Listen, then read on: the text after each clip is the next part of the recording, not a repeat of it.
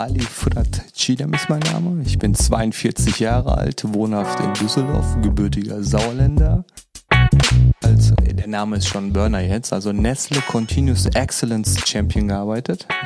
Aber, Jesus. Hammer, Hammer Name. Also alleine, ich habe nur den Jobtitel gesagt. Jobtitel durchgespielt. Der war Hammer, also Masters of the Universe, also das, da war alles drin. Also Seiten der Medaille. Ne? Also die eine war natürlich Riesenansehen. Wenn ich jetzt im Nachhinein darauf schaue, ich war auch sehr viel im Außen. Also wenn ich jetzt, jetzt so über diese Zeit rede, gar nicht despektierlich gemeint, war ich so der Affe im Anzug. Typisch Ami-Veranstaltung, also Lichter runtergedreht, laute Musik und alle am rumklatschen und am rumtanzen. Ich so, was ist das denn für eine Freakshow? Also so so total atypisch für mich. Also ich bin eigentlich ein offener Typ, aber da war ich herausgefordert, Komfortzone ohne Ende. Ich habe mir erstmal hingesetzt, ich so, ne, ich tanze auf keinen Fall, ich hüpfe hier nicht rum die größte Herausforderung, die wir haben aus meiner Sicht, ist, dass wir versuchen, Dinge, also wir sind so verkopft, dass wir versuchen, alles mit dem Kopf und mit dem Verstand zu lösen, ist aber nicht verstehen, dass wir manche Dinge niemals mit dem Verstand lösen werden, sondern da geht es halt darum, dass wir völlig außen vor lassen, was wir fühlen, also auch auf dieses, äh, dieser Satz, äh, auf sein Bauchgefühl hören. Ähm, und dann habe ich an dem Tag mich entschlossen, okay, ich nehme alle Tabletten, die da sind. Ich war so einfach leer und ich habe mich so isoliert gefühlt und dass ich dann irgendwann gesagt habe, okay, heute machst du Stoß. Ich wollte einfach, dass Ruhe ist im Kopf. Das sind in der Regel Leute, die sowieso im Außen gefühlt alles haben. Ja, die stellen sich eher die Frage, ich sage immer, das ist äh, Moment der Wahrheit. Du liegst abends im Bett und denkst über dein privilegiertes Leben nach, was du alles hast, aber trotzdem verspürst du im Solarplexus eine Leere.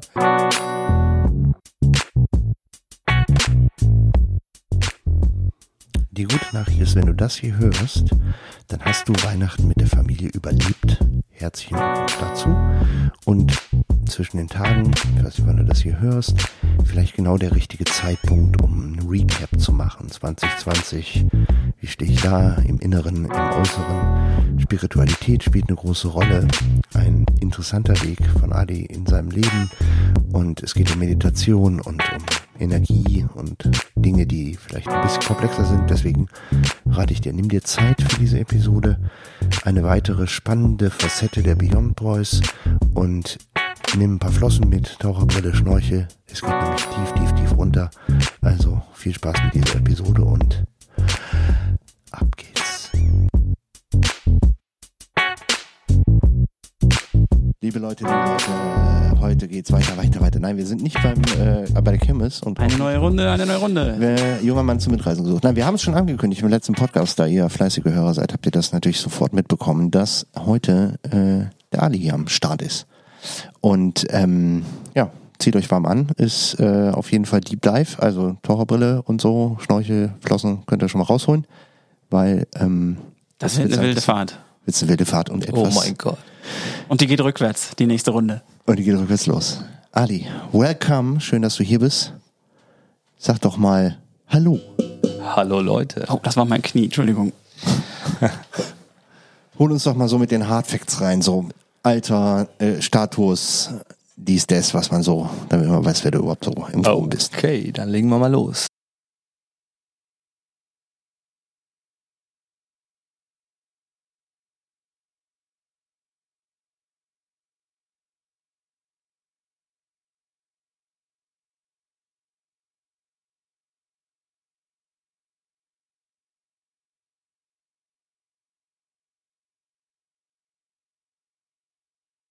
Ali Fırat Çiğdem ist mein Name. Ich bin 42 Jahre alt, wohnhaft in Düsseldorf, gebürtiger Sauerländer. Hab eine super nette Freundin und lebe mit ihr seit einigen Monaten zusammen und wir haben gemeinsam ein Kind, der ist, ja, vorgestern ein Jahr alt geworden. Herzlichen Glückwunsch. Mega.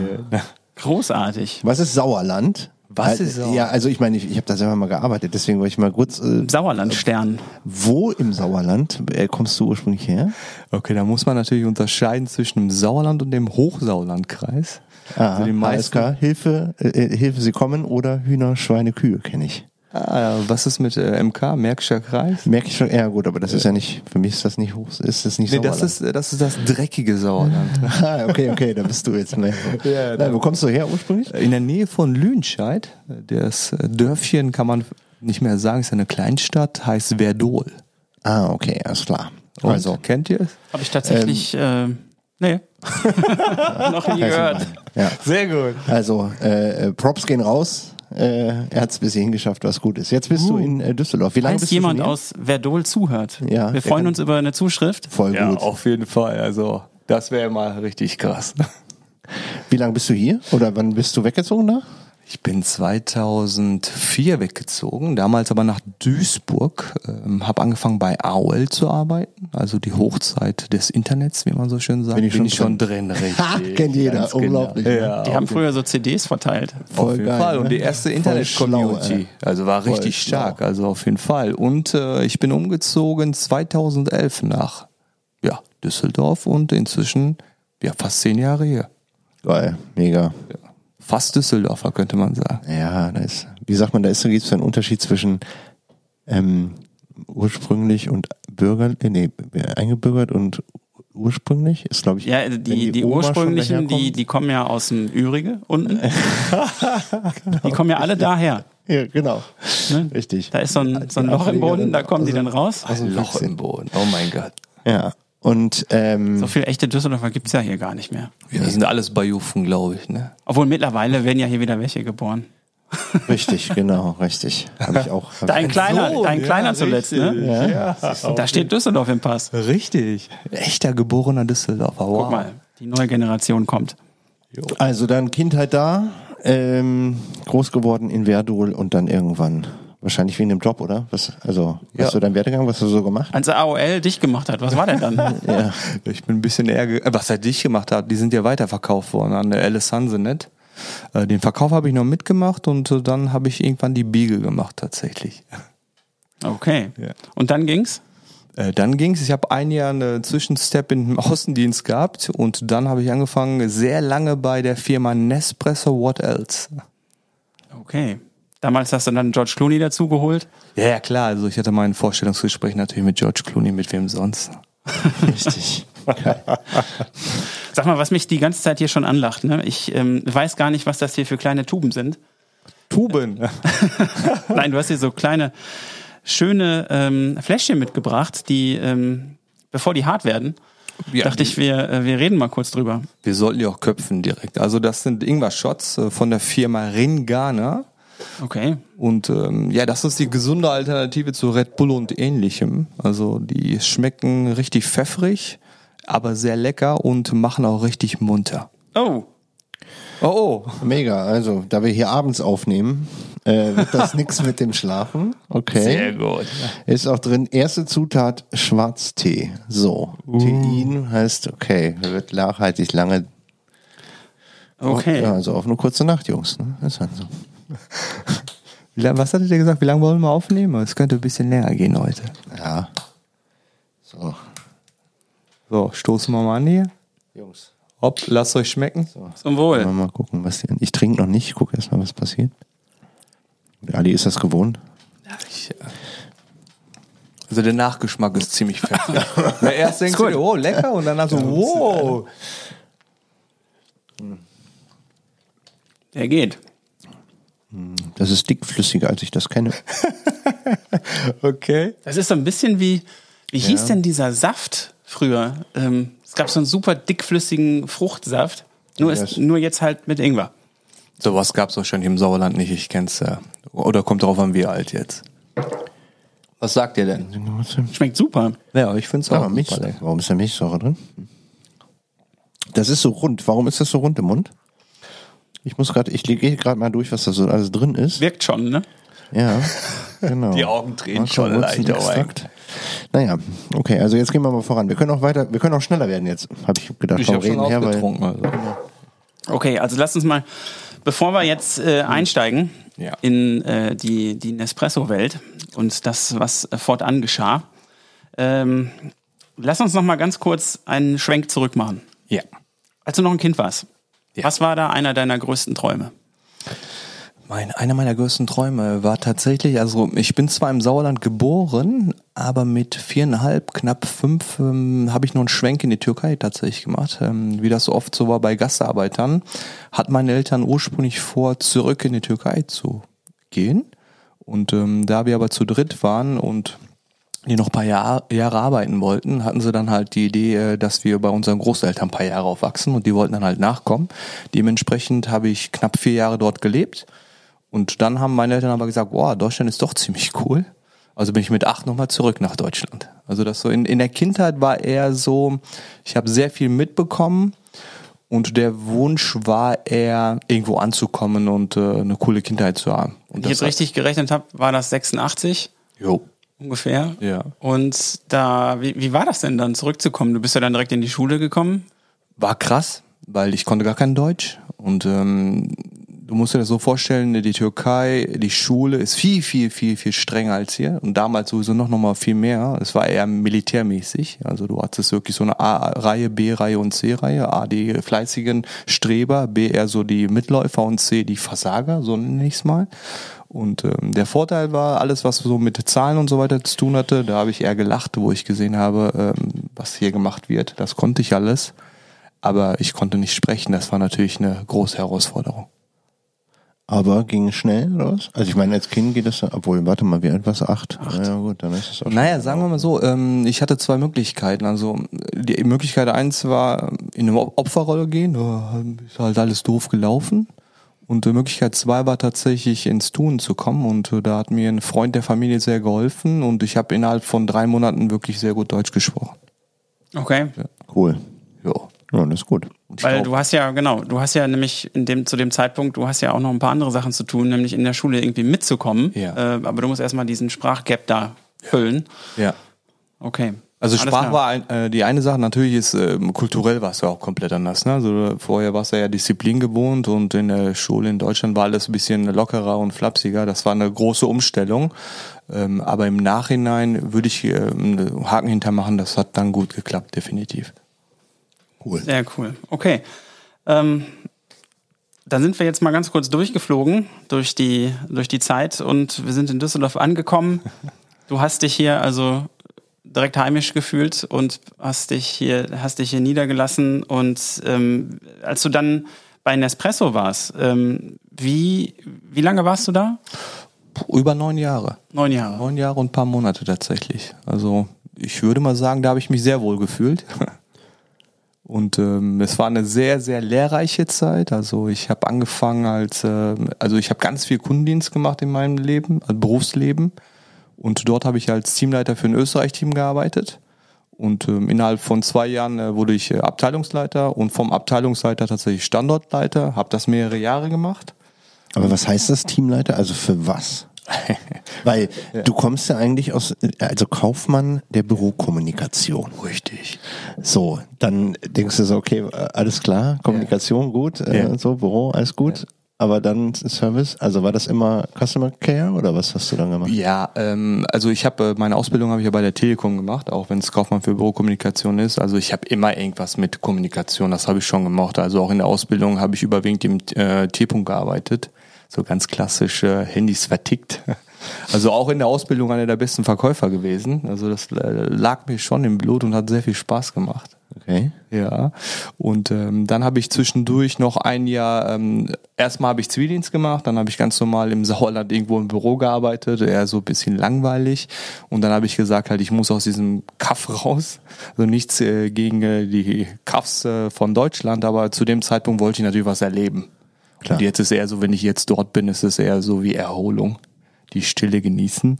Und äh, danach ähm, zu AOL bin ich gekommen. Ich bin tatsächlich AOL einer der äh, Kunden der ersten Stunde. Also diese CDs in, äh, in den überall in den ähm, Zeitschriften habe ich irgendwann ergattert gehabt und habe das installiert. Damals hatte man noch Modem. Ich weiß nicht, ob ihr das noch kennt. Ja. Klar, natürlich. Du Ja, redest hier mit alten Menschen. Ja, kann ja sein, dass einige Zuhörer äh, sich jetzt gerade denken, oh mein das Gott. kennen die von den? Memes Die alles. CDs ist das, wo äh, eure Eltern heutzutage die Blumentöpfe draufstellen. Oh mein Gott. Naja, auf jeden Fall habe ich so eine CD mal reingepackt, habe das installiert. Ich fand das mega cool. Also aus dem Kaff raus mit Mädels irgendwo äh, in, in Dortmund oder was weiß ich, chatten und dann. ICQ? Ja, richtig. Ganz genau. Also meine Mutter fand das nicht so witzig, als die erste Rechnung äh, reingeflatterte und das waren 800 Mark. Die hat, mir dann, ja, die, die hat dann gesagt, was hast du angestellt? Dann habe ich das erklärt, was ich da gemacht habe. Dann durfte ich weniger rein. Ich meine, du hattest ja auch nur eine Leitung und unsere Nachbarn, äh, unsere Verwandten haben sich schon die ganze Zeit beschwert, weil die uns nicht anrufen konnten, die ganze Zeit besetzt war. Sind halt vom Nachbarort irgendwann rübergefahren. Warum ist die ganze Zeit bei euch besetzt? Ist alles in Ordnung? Also das fand ich, meine, meine Mutter fand das nicht so witzig. Aber auf jeden Fall, ich hatte diesen ähm, Touch zu AOL und irgendwann habe ich in der Zeitung wohlgemerkt, Leute, kaum zu glauben, eine Stellenausschreibung gesehen von AOL als Supervisor. Ich wusste noch nicht mal, was ein Supervisor ist. Aber ich fand das so Klang so, gut, ne? Ja, es klang super. Und dann habe ich irgendwann entschieden, halt dort bewirbst du dich und hatte ein ja, ein kurzes Prozedere mit Assessment Center und so weiter und wurde dort eingestellt als äh, Führungskraft.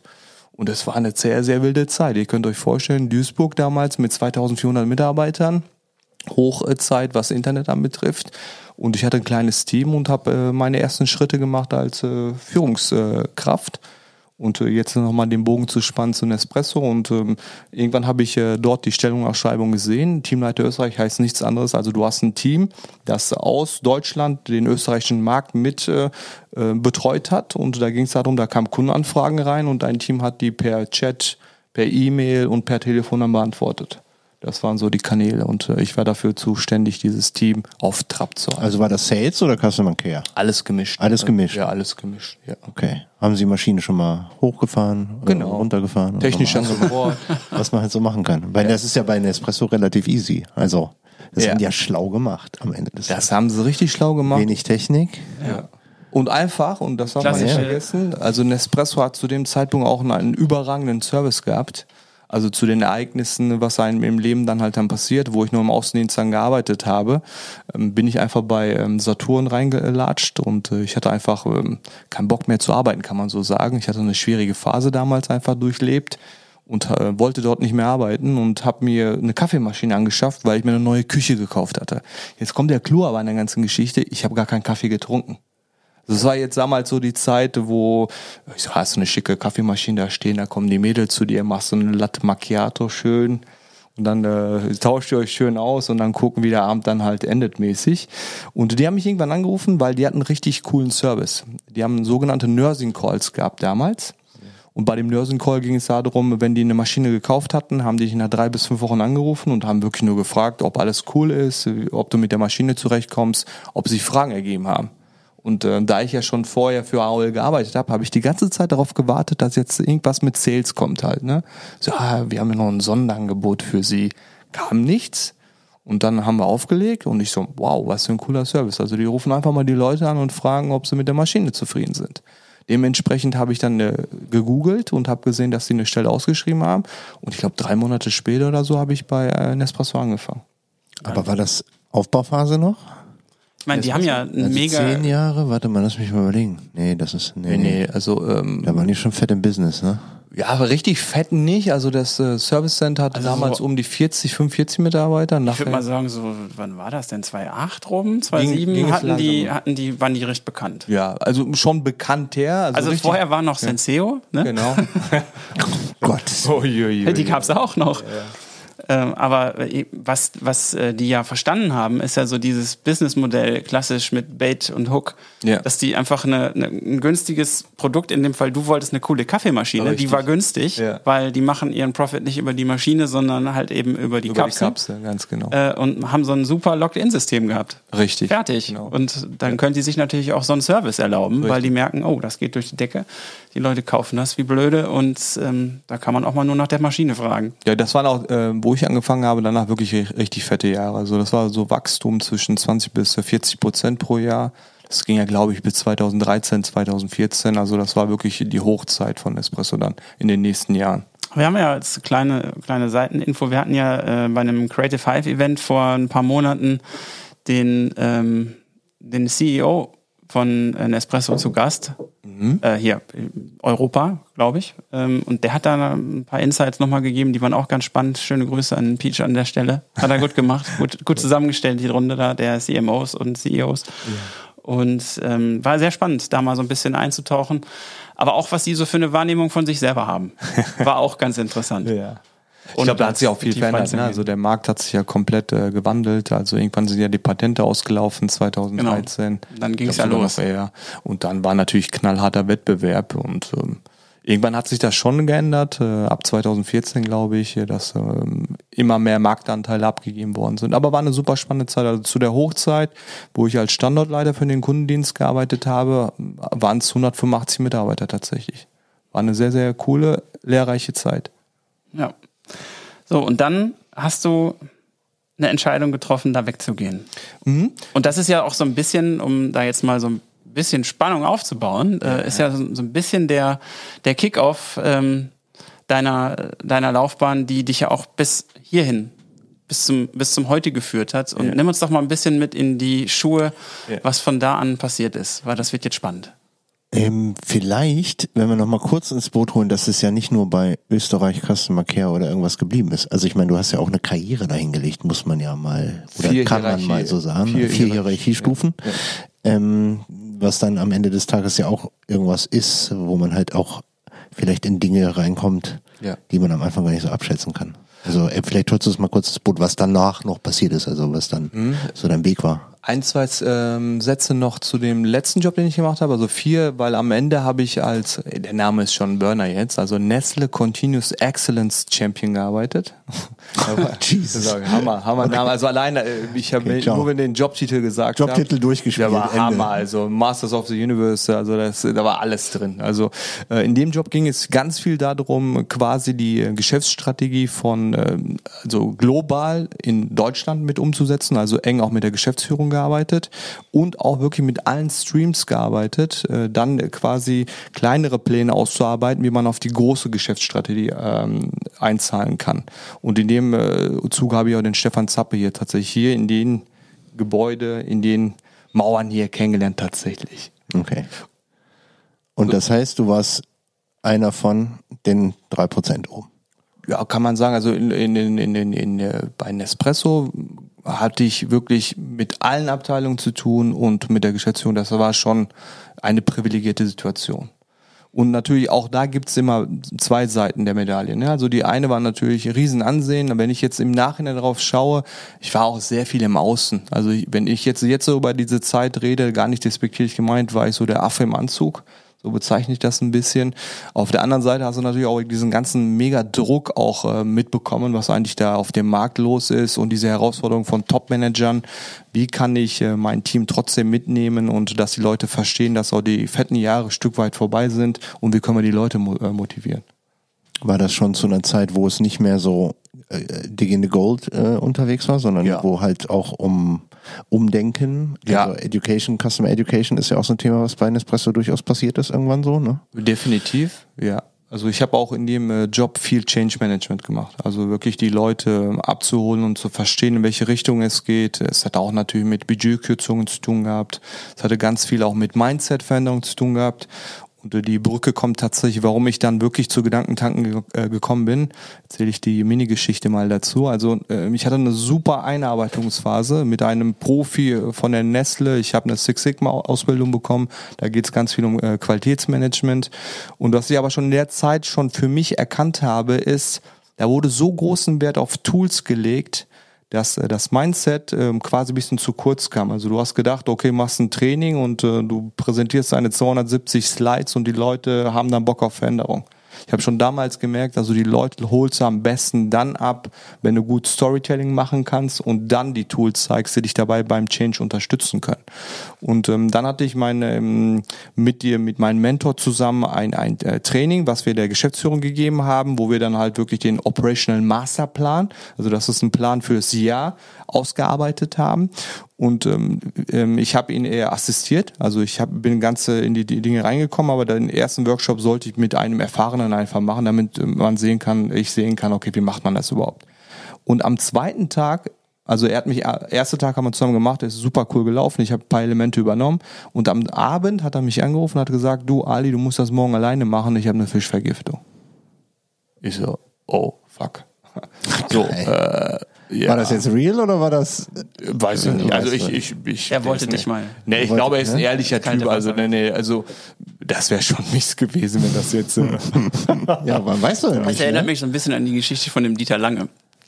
Der hat das auch mal bei Gedankentanken erzählt, dass er äh, dann komplett ohne seine ganzen Skripte da rein musste in so einen Vortrag. Und Und da jetzt kommt Gedankentank zum ersten Mal ins Spiel. Also das war irgendwie, was weiß ich, 19 Uhr abends und habe ich erstmal Panik bekommen. Ich so, oh Gott, was machst du denn jetzt? Also es ist ja nicht so, dass ich gesagt habe, ja geil, Veränderung, Change, Challenge, mache ich. Wie viele. Leute, also was war die Audience? Also denn, Nur? Geschäftsführung. Nur Komplett. Geschäftsführung. Also Geschäftsführung, Geschäftsführung. Also wirklich äh, C-Level mit äh, zwölf Leuten oder so. Also da habe ich schon gedacht, oh Gott, also was machst du jetzt?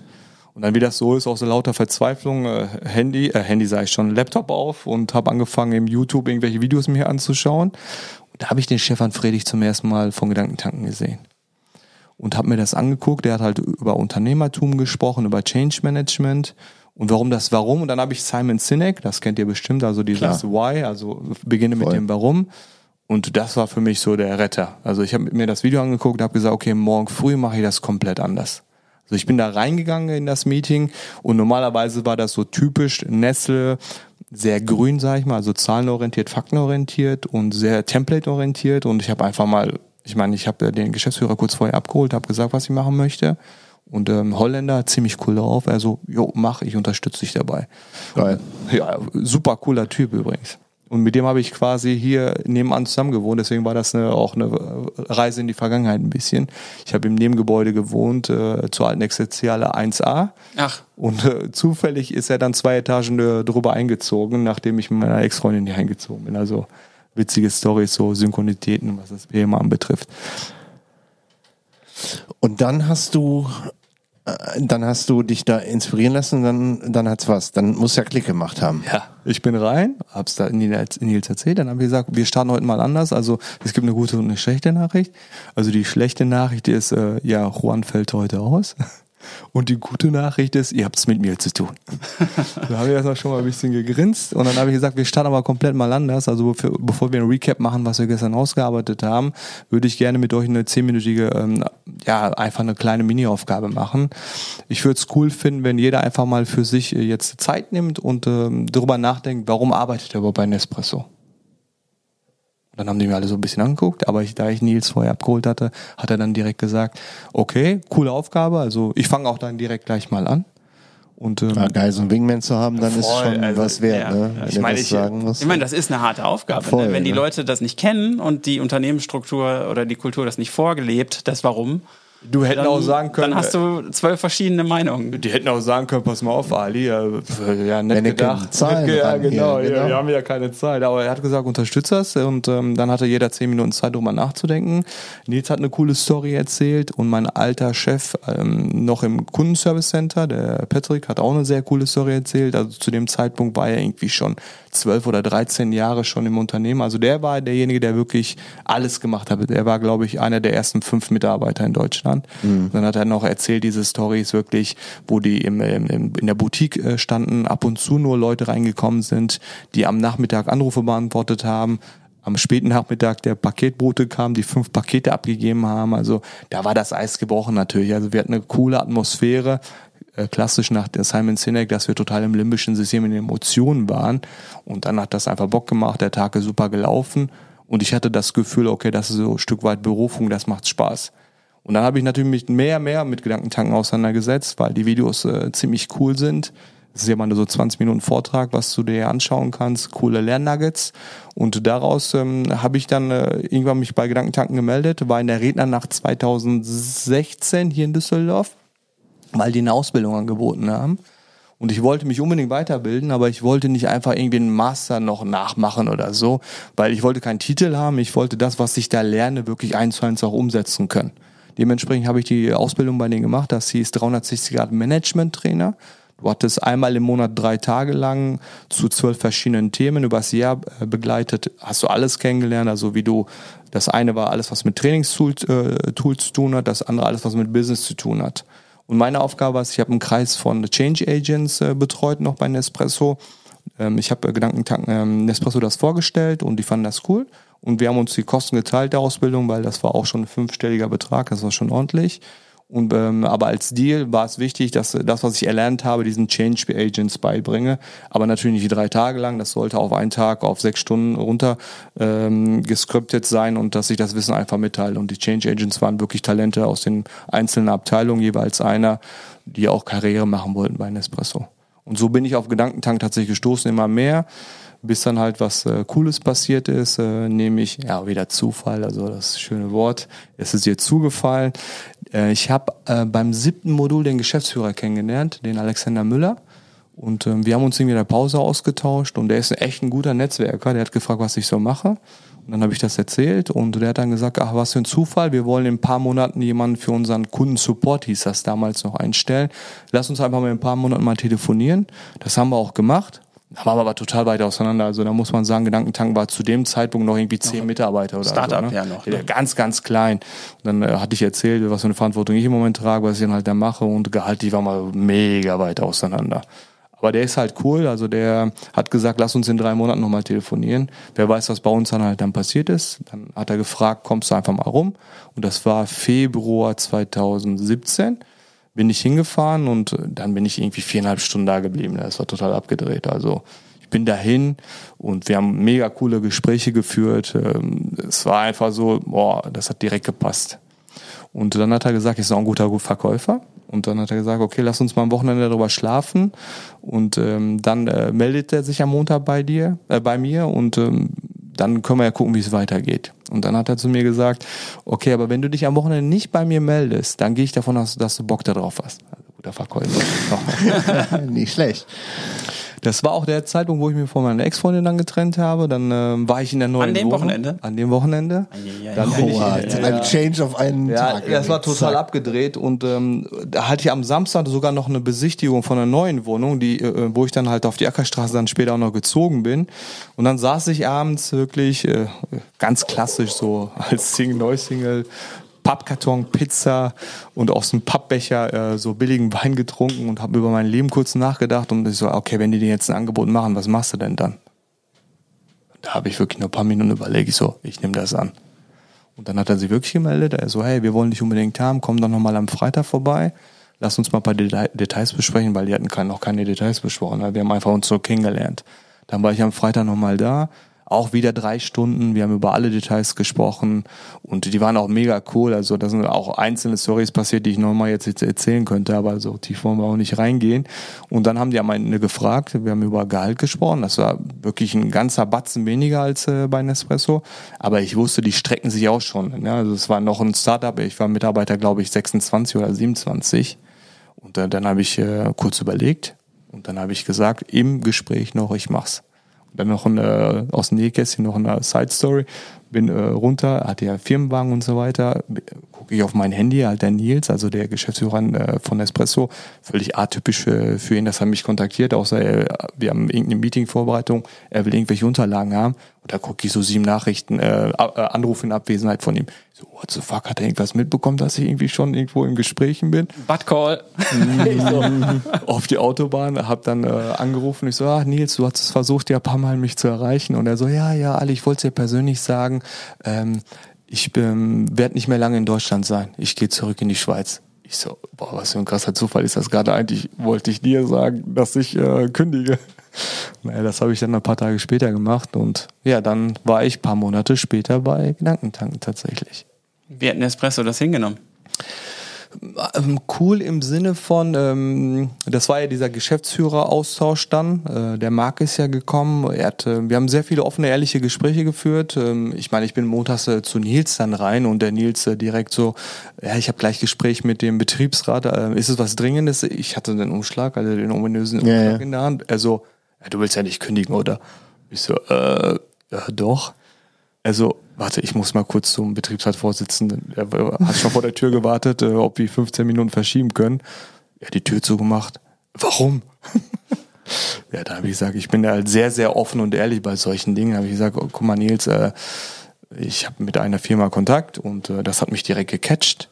Und ähm, ich ich meine, es war ja so, wenn du im Konzern arbeitest, vielleicht habt ihr ja Berührungspunkte in eurem Leben schon damit gehabt, es ist ja auch viel Politikum drumherum. Absolut. Wie größer du wirst, umso mehr musst du aufpassen, du musst auf Wordings achten. Wenn du auch noch einen Betriebsrat im Hintergrund hast, ähm, voll fein damit, was die machen. Das ist eine wichtige Institution, aber das verlangsamt manchmal auch Prozesse.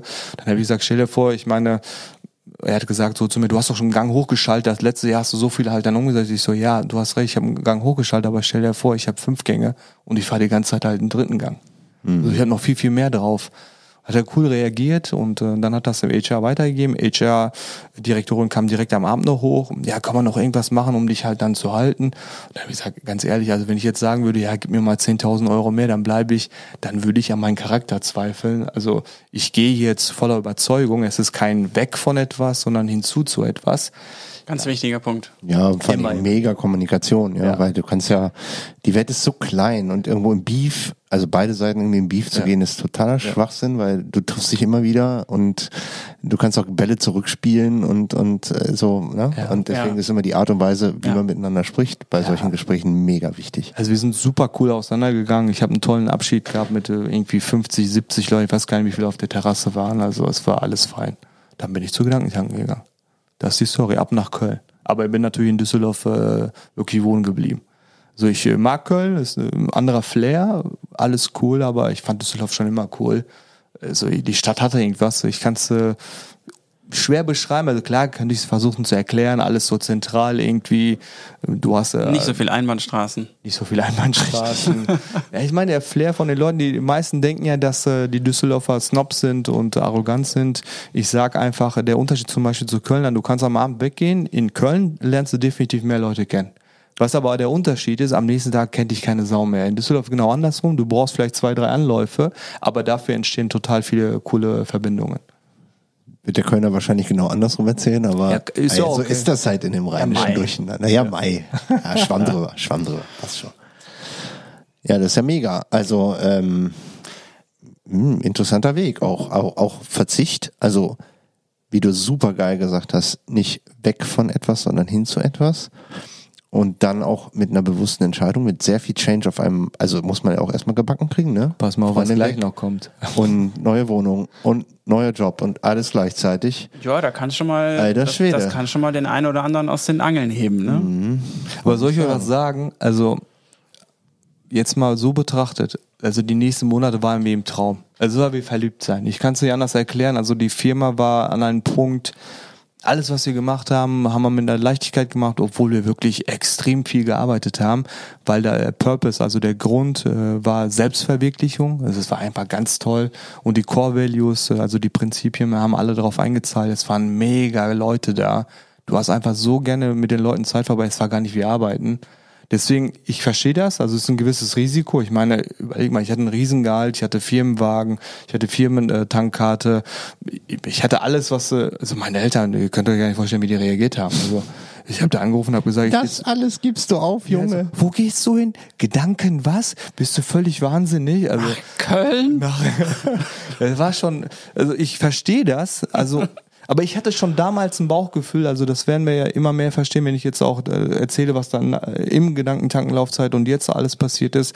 Aber es hat irgendwas in mir war da, das hat gesagt, mach das. Mach das auf jeden Fall. Ich habe schon, bin so froh, dass ich damals darauf gehört habe und nicht auf Sicherheit gesetzt habe, sondern diesen Weg gegangen bin, weil ich jetzt verstehe, warum.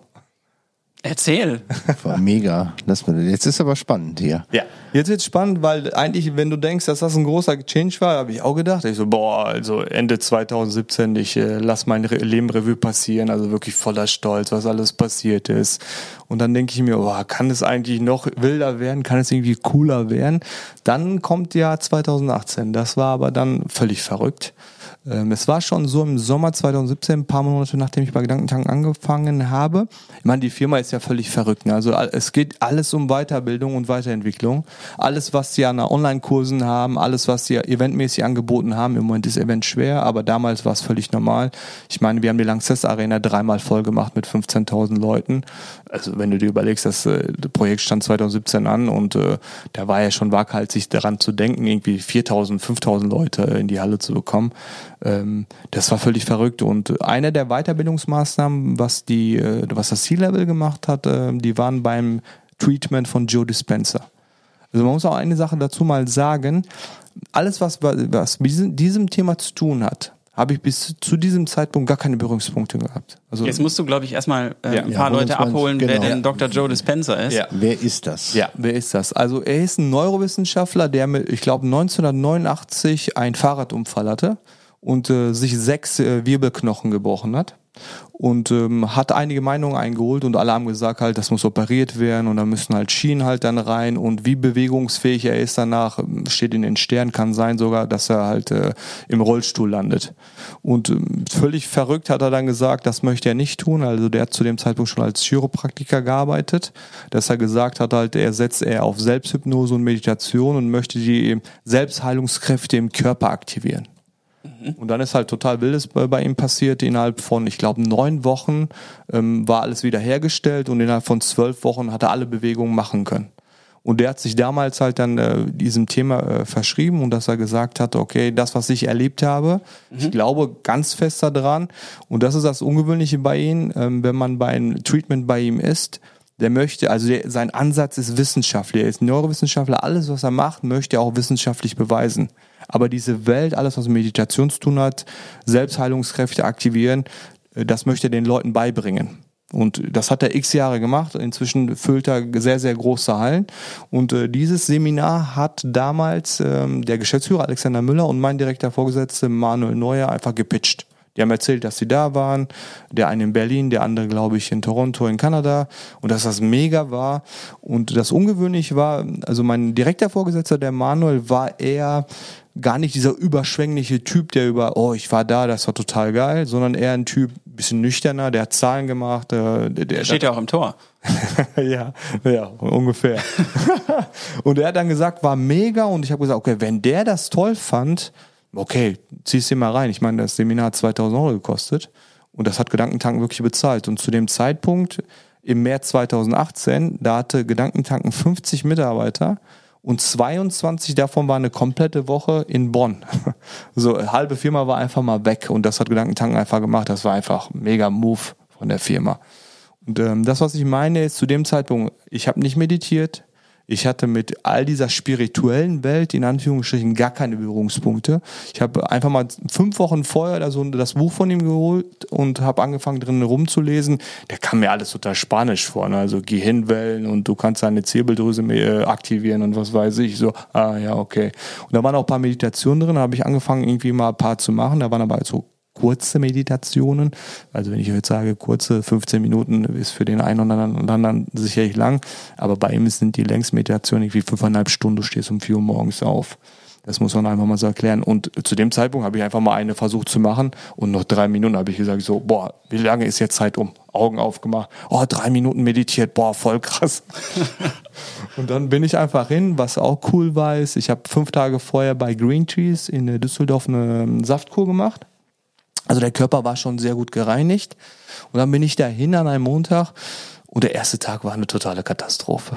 das kann ich sie beschreiben. Also weil, weil du wegen Saftkur nicht fit genug warst nee, oder weil das nee. so thematisch ah, schwierig nee, war? Also, das, ist ja eine, das ist eine Welt, in die du da reinkommst, da musst du ja erstmal klar. Ah, Leute, also ja. wenn ich darüber jetzt erzähle, äh, dann ich muss darüber lachen, aber der erste Tag war gar nicht witzig. Also erstmal wusste ich gar nicht, wie viele Leute da sind. Also ich habe mir ja so vorgestellt, 100, 150 Leute, so alle im Halbkreis halten sich an den Händchen und meditieren ein bisschen. Kam ich dahin, also ab 12 Uhr konntest du dich einchecken. Das hat bis 16 Uhr gedauert, weil 1500 Menschen da waren. Ich so, what nice. the fuck, was ist ich so, was soll das denn hier? Dann bist du reingekommen und typisch Ami-Veranstaltung, also Lichter runtergedreht, laute Musik und alle am rumklatschen und am rumtanzen. Ich so, was ist das denn für eine Freakshow? Also so so total atypisch für mich. Also ich bin eigentlich ein offener Typ, aber da war ich herausgefordert, Komfortzone ohne Ende.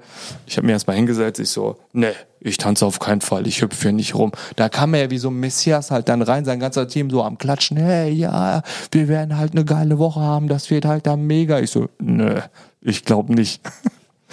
Und das fing um 16 Uhr an er hat eine kurze Intro gemacht und ich meine, der Deutsche ist gewöhnt. Ne? Also Agenda, es fängt um X Uhr an, dann werden wir das, das, das machen, dann endet es dann, dann. Also klarer Plan. Es gab keinen klaren Plan. Er hat nur gesagt, ihr müsst um 6 Uhr da sein. Und es geht ungefähr bis 20 Uhr abends. Jeden Tag. Ich so, ah, okay, was ist das denn? Also da siehst du mal, was für eigentlich äh, Prozesse in deinem Kopf ablaufen und was für eine äh, Komfortzone du hast einfach. Mhm. Ne? Alles nicht abgerufen und dann hat er gesagt, okay, jetzt machen wir eine Meditation. Und das war richtig geil. Also wir aktivieren jetzt unsere Zirbeldrüse durch eine bestimmte Atemtechnik. Also wir äh, ziehen äh, äh, unseren Atem hoch, ähm, äh, schließen unsere Beckenmuskulatur, untere Bauchmuskulatur, obere Bauchmuskulatur und dann halten wir die Luft an und dann melken wir die, unseren Rückenmark und penetrieren unsere Zirbeldrüse. Und dann werden Mikrokristalle ausgestoßen, da ist DMT drin und dann werdet ihr alle vielleicht mystische Erfahrungen haben. Ich so, hä? Was? Was will der? Oder Vor allen Dingen erst macht das erstmal. Ja, also, also ich meine, erstmal so ein Verständnis für was ist denn äh, Bauchmuskulatur ist ja für ja, einen. Wusstest du, dass du eine Zirbeldrüse hast? Wusstest du? Ja, also wissen schon, aber wie äh, alleine du die weißt, Anleitung. Die nee, das war ja, nicht, also, keine Ahnung. Ich also, weiß auch, dass ich Drüsen irgendwo im Körper habe. Ja, aber Zirbeldrüse und äh, mystische Erfahrungen, Mikrokristalle, die ausgestoßen sind. Okay. Also spätestens da hätte ich auch. Äh, ja, aber wenn ich abgeschaltet, ehrlich Das Witzige ist ja bei solchen Events, da hast du ja nur zwei Möglichkeiten. Entweder du gehst oder du gehst all in. Äh, ich du kannst nur eines, eins von beiden machen. Tatsächlich bin die Krücke gegangen. Ich habe gesagt, komm, also all in, da war in dem Augenblick nicht all in. Also ich war so, ah, komm, guckst du das mal an. Also du bist extra jetzt hingekommen, jetzt abzauen ist auch irgendwie total blöd. Ne? Und dann äh, Licht nochmal komplett runter. Mann, der Typ ist abgedreht. Ne? Also der macht alle Meditationen live.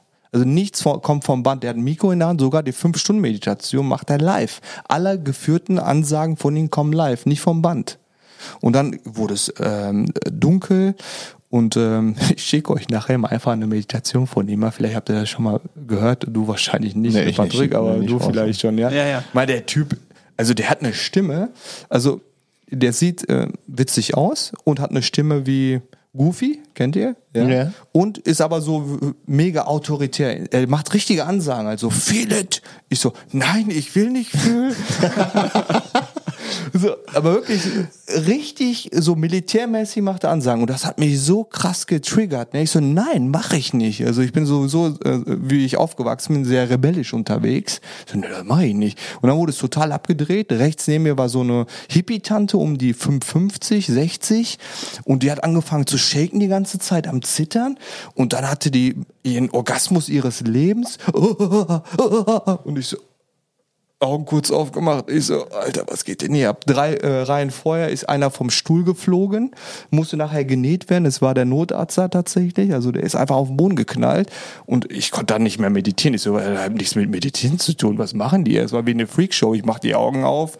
Also das war ein sehr bizarres Bild. Kennt ihr ähm, diese Szene vom Parfüm am Ende? Also wo äh, auf einmal alle irgendwie miteinander anfangen rumzumachen, weil sie so in Ekstase sind? Ja. Okay? ja also die haben nicht alle miteinander rumgemacht, aber es war eine von der Stimmung her Ja, total. Also Jesus. So, oh mein Gott. Und dann war der Abend zu Ende und ich war mit zwei anderen Arbeitskollegen äh, in äh, wir haben da ein Airbnb äh, gebucht gehabt und ich so, Alter, ich weiß nicht, ob ich da morgen hingehe.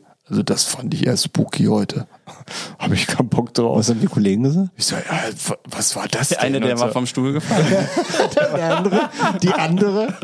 Okay, lassen wir das. Nee, aber die haben auch gesagt, ich so, ja, boah, voll merkwürdig. Hast du die Atmung hinbekommen? Ich so, Alter, ich, klar, du versuchst dann irgendwie ganz komisch dann halt dann. das, ne, habe ich auch nicht hinbekommen. Ich so, ja, da muss man sagen, also am nächsten Tag war es komplett anders. Weil das Geile war bei ihm, da er Neurowissenschaftler ist, waren die ersten drei Stunden am nächsten Tag wirklich reines Teaching. Also der hat wirklich alles erklärt. Also was bedeutet eigentlich, wenn du meditierst, was passiert im Körper? Er hat erklärt, dass äh, dein Gehirn halt in, in Wellen funktioniert. Also dass du Beta-Wellen hast, Alpha-Wellen hast, äh, Gamma-Wellen hast, äh, Delta-Wellen hast, in welchem Zustand du wann bist, wann du wechselst, wenn du Stress hast, was in deinem Körper passiert. Also ganz genau das, was ich in dem Augenblick wirklich gebraucht habe. Also es war zum ersten Mal so nach den drei Stunden, also hätte mich jemand gefragt, hätte ich das nicht wiedergeben können, aber das hat mich voll angefixt. Also es war sehr geil erklärt. Er hat eine sehr bestimmte Art, aber auch eine sehr witzige Art, also macht ab und zu ein paar Jokes halt dann rein. Das war für mich total logisch. Ich hätte es nicht wiedergeben können, aber das hat mich voll gefesselt.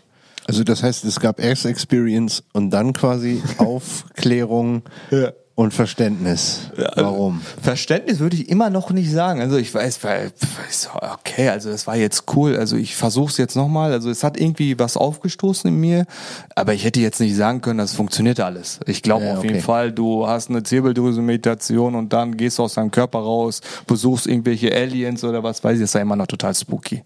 Also zu dem Zeitpunkt hätte ich immer noch gesagt, finde ich interessant. Okay, ich bin so weit, dass ich sage, ich probiere jetzt nochmal eine Meditation und dann haben wir eine äh, Herzchakra-Meditation gemacht. Also Chakra bedeutet nichts anderes als E- Energiefeld. Das ist ja inzwischen ja nachgewiesen, da wo deine äh, Drüsen halt dann sitzen. Die nächsten äh, letzten Forschungen in den letzten Jahren zeigen ja immer wieder, dass diese Drüsen auch miteinander kommunizieren und quasi auch sich sich ähm, ausgleichen und sich balancieren. Ja, und äh, das hat er cool erklärt und er hat gesagt, Herzmeditation, da geht es darum, wirklich ins Gefühl zu kommen. Und da, da, in dem Augenblick, wo er das erklärt hat, war für mich ganz klar. Also die meisten Männer leben in den unteren drei Energiezentren, also bis zum Solarplexus, und sind viel am Tun weil die einen Mangel in der Liebe haben, ja, also einen Mangel im, äh, im Herzen haben. Und so wie ich halt aufgewachsen bin, hatte ich auch das Gefühl, ich bin nur am Funktionieren. Mein ganzes Leben, was ich gemacht habe, habe ich funktioniert. Ich lasse mich total mal darauf ein. Und während dieser Meditation, Patrick, du guckst schon so, als würdest du eine Frage stellen wollen, willst du? Ja. Ich habe das auch mal eine Zeit lang gemacht. Also ich bin jetzt gar nicht so äh, äh, da so unterwegs, aber ist es das, wo du quasi mit den Energiezentren so? Genau. Stirn und äh, überhalb vom Kopf oder so? Genau. Ja, das genau. ist das, ne? Genau. Okay, ja, das gibt sieben oder acht? Also sieben, acht ist halt äh, das, was so Das über deiner Krone Ganze. ist, Ja, ja. genau, 40 Okay. bis 60 Zentimeter über, dein, über deinen Kopf. Und im Grunde genommen, wenn du es jetzt einfach nur wissenschaftlich betrachtest, ist ja nur ein Elektromagnetfeld. Mehr ist das ja nicht. Also alles, was jetzt, wenn wir spirituelle Sprache sparen würden, sprechen würden, können wir das auch in eine wissenschaftliche äh, Richtung halt dann erklären. Und ähm, da habe ich gesagt, okay, ich lasse mich darauf ein. Mal gucken, was passiert einfach. Da muss ich sagen, ist es Glück, ist es genau Bestimmung, keine Ahnung. Dann hatte ich eine krasse Experience. Also dann haben wir die äh, äh, verschiedene Atemübungen im Liegen ge äh, gehabt, so eine Feueratmung, so eine Hechelatmung. Und ähm, dann hat's, ich kann es nicht erklären, im Solarplexus so einmal so richtig plopp gemacht. Dann ist meine ganze Brust halt dann krass warm geworden.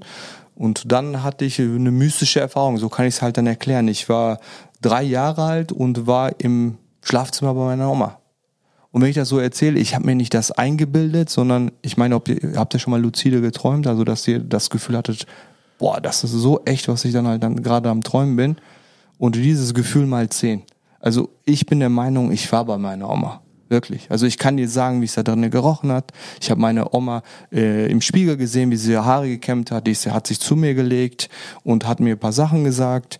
Und dann hat sich das aufgelöst und dann habe ich meine verstorbenen, also Großeltern und meine verstorbene Oma als Licht gesehen. Und diese Licht hat dann zu mir gesagt halt, äh, grüß deine Mama ganz lieb, die soll sich nicht so viele Gedanken machen. Und dann bin ich halt aus dem Zustand ein bisschen zurückgekommen, war die ganze Zeit am Heulen. Ich konnte mir das nicht erklären, was da passiert ist.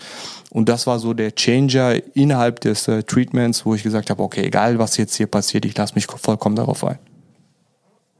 Das ist der Moment, wo, wo man dann einfach auch versteht, dass, dass es da ein bisschen mehr gibt als das, was man sich vorstellen kann. Ja. Und dass es da gar nicht um ähm, ja, Hokuspokus geht, sondern dass es eigentlich um Energie geht. Und das, ich meine, so, ein- so ein Link dazu fällt mir ein, es gibt diesen Film Interstellar. Mhm. Ne, der, der macht das vielleicht für einige noch ein bisschen greifbarer, wo du gerade sagtest, dass du da war, du wirst da gewesen sein. Ja. Weil es ist ja eh alles Ja.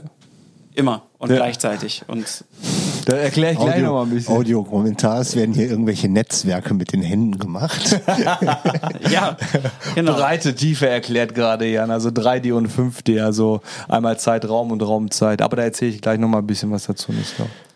Ja, ich meine, das ist natürlich ein, eine super äh, abgefahrene Erfahrung, die du da gemacht hast. Und ähm, die haben, die wurde ja bewusst herbeigeführt durch diese Artentechnik. Ich habe diese Artentechnik auch mal ausprobiert. Ähm, ich bin nicht ganz so weit gekommen. Ähm, ich habe das auch nicht in so einem Retreat gemacht, sondern das war eher äh, mit, mit einem Freund zusammen. Ganz liebe Grüße an den Michael an dieser Stelle, kennst du ja auch. Ja, klar. Und ähm, das war sehr, sehr, äh, ich weiß gar nicht, das war eine, so eine richtige Energieerfahrung und das war, ich kann das bestätigen, dass, das, dass da was passiert. Ähm, ich glaube aber auch, wenn du dann eben an diesen Punkt kommst, dann sind diese Zweifel erstmal weg. Ja. Und ähm, du kannst dich wirklich drauf einlassen. Ja. Und das ist genau das, was ja, was, was viele Leute, äh, wenn sie das hören und sich noch nie damit beschäftigt haben, zugegebenermaßen äh, auch gerne zu Recht dann äh, irgendwo mal so ein bisschen kritisch beäugen. Ja. Und ähm, trotzdem ist es immer ganz interessant, wenn man sich mal drauf einlässt und einfach mal schaut, was passiert denn. Und ähm, das kann man ja grundsätzlich zu solchen Events oder, äh, oder, oder zu irgendwelchen, ja, lass es andere Persönlichkeits- oder Mentaltrainer sein, die, äh, wo das immer erstmal so ein bisschen klingt wie, wie oh, Sekte. Und ähm, ich glaube, da, da sind sehr, sehr viele Vorurteile im, im Raum, die ähm, ja sicherlich durch, durch Menschen äh, herbeigeführt worden, die auch tatsächlich so waren. Ne? Ja. Ähm, Aber es gibt halt, ähm, dadurch, dass er ja auch Wissenschaftler ist, es gibt ja Evidenzen, die, die zeigen, dass da wirklich was passiert. Ja. Und wenn du magst, lass uns da mal ein bisschen eintauchen, weil Ja. ich glaube, das interessiert viele Leute eben mal äh, so diesen, diesen Kontext herzustellen zwischen dem, was du erlebt hast und auch so ein bisschen dem, dem wissenschaftlichen Kern Also davon. ich unterstreiche erstmal gerne, also wenn mir jemand von sowas erzählt hätte, vor ich in Bonn war bei Joe Dispenza, hätte ich gelacht. Also ich bin da total ehrlich, also für mich war das Hokuspokus. Ich hätte da auf jeden Fall gesagt, ja, ist klar. Ich habe das auch gesagt. Also, Aber das war nur durch den, durch den, durch den meinen Freund, durch den Micha, der, der, dem ich das Ja. glaube. Deswegen, ich äh, verurteile null Menschen, äh, äh, denen ich begegne und die dann halt dann sagen, er ist ja be bescheuert und ist ja alles ja. Also ich verstehe das im Nachhinein, äh, weil ich selber so war und so gedacht habe. Aber mir wurde diese Erfahrung geschenkt und äh, es wäre aus meiner Sicht äh, ein fahrlässig gewesen, dann einfach dann zu sagen, ja, ich hatte so eine coole Erfahrung, aber ja, das Leben ist halt dann so. Und das Leben ist halt, die größte Herausforderung, die wir haben aus meiner Sicht, ist, dass wir versuchen, Dinge, also wir sind so verkopft, dass wir versuchen, alles mit dem Kopf und mit dem Verstand zu lösen, ist aber nicht verstehen, dass wir manche Dinge niemals mit dem Verstand lösen werden, sondern da geht's halt darum, dass wir völlig außen vor lassen, was wir fühlen, also auch auf dieses, äh, dieser Satz, äh, auf sein Bauchgefühl hören. Wie oft hattet ihr Situationen, Voll. nicht auf dem Bauchgefühl gehört, mit dem Kopf versucht zu lösen, nachher, oh, hätte ich mal auf mein Bauchgefühl gehört. Klar. Und äh, das war der erste Punkt, wo ich dann gesagt habe, okay, ich lasse mich jetzt völlig darauf ein. Alles, was danach passiert ist, also wenn das jetzt abgedreht war, ist alles andere noch viel, viel abgedreht. Aber am vierten Tag, ich gehe noch nicht mal so sehr jetzt auf die Meditation ein, aber das hat jetzt damit zu tun, wo mein, wo wo mein Leben sich jetzt gerade befindet. Äh, der Tag ist zu Ende. Und ähm, 21 meiner Kollegen waren in einer ein, eigene, eigenen Gruppe und ich habe gesagt, ich mache eine eigene, äh, bin in einer anderen Gruppe und möchte einfach meine Erfahrungen sammeln. Ich möchte mich total darauf einlassen. Das war für mich wichtig danach. Und ähm, bin am Ende der Veranstaltung dann zu den anderen gegangen und wollte fragen, hey, wie war's bei euch? Alles cool? Und da war ein Mädel, was ich gesehen habe äh, um Eck, die sah schon total exotisch halt aus. Also die hatte so eine Bindi hier auf der Stirn, also dritte Auge mäßig dann halt dann geklebt, hatte eine tolle Aura. Ich habe die gesehen. Wir haben uns vorher noch nie gesehen und auf einmal umarmt. In meiner Erinnerung total lange umarmt und völlig atypisch für mich. Ich umarme Menschen gerne. Okay, jetzt mit Corona vielleicht herausfordernd, aber an für sich äh, umarme ich Menschen sehr gerne. Aber das war ich kann es gar nicht beschreiben. Also wir haben uns sehr lange umarmt und als wir dann uns voneinander gelöst haben, haben wir uns erstmal vorgestellt und irgendwie haben so unsere Hände sich nur berührt, aber auch gefühlt irgendwie total lange. Ich so, wer ist das?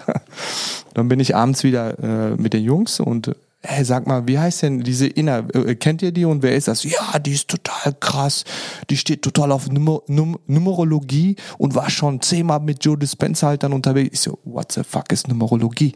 Google aufgemacht, also das ist ja die Lehre, dass Zahlen für etwas halt dann stehen.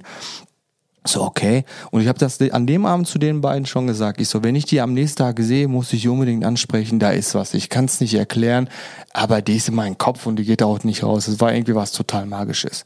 Wie das oft so ist, am nächsten Tag habe ich sie bis zum Abend überhaupt nicht gesehen. Ich so, wo ist sie, wo ist sie, wo ist sie? Und dann gehe ich so die Treppen hoch, letzte Meditation, irgendwie 17 Uhr oder so. Und dann ähm, ruft jemand von unten, ach, da ist ja der Ali. Ich so, hm, wer ist das? So runtergeguckt. Ach, Ina. So, was betonst du das denn so komisch mit der Ali? Ja, so stellst du dich mal vor. Ich bin der Ali.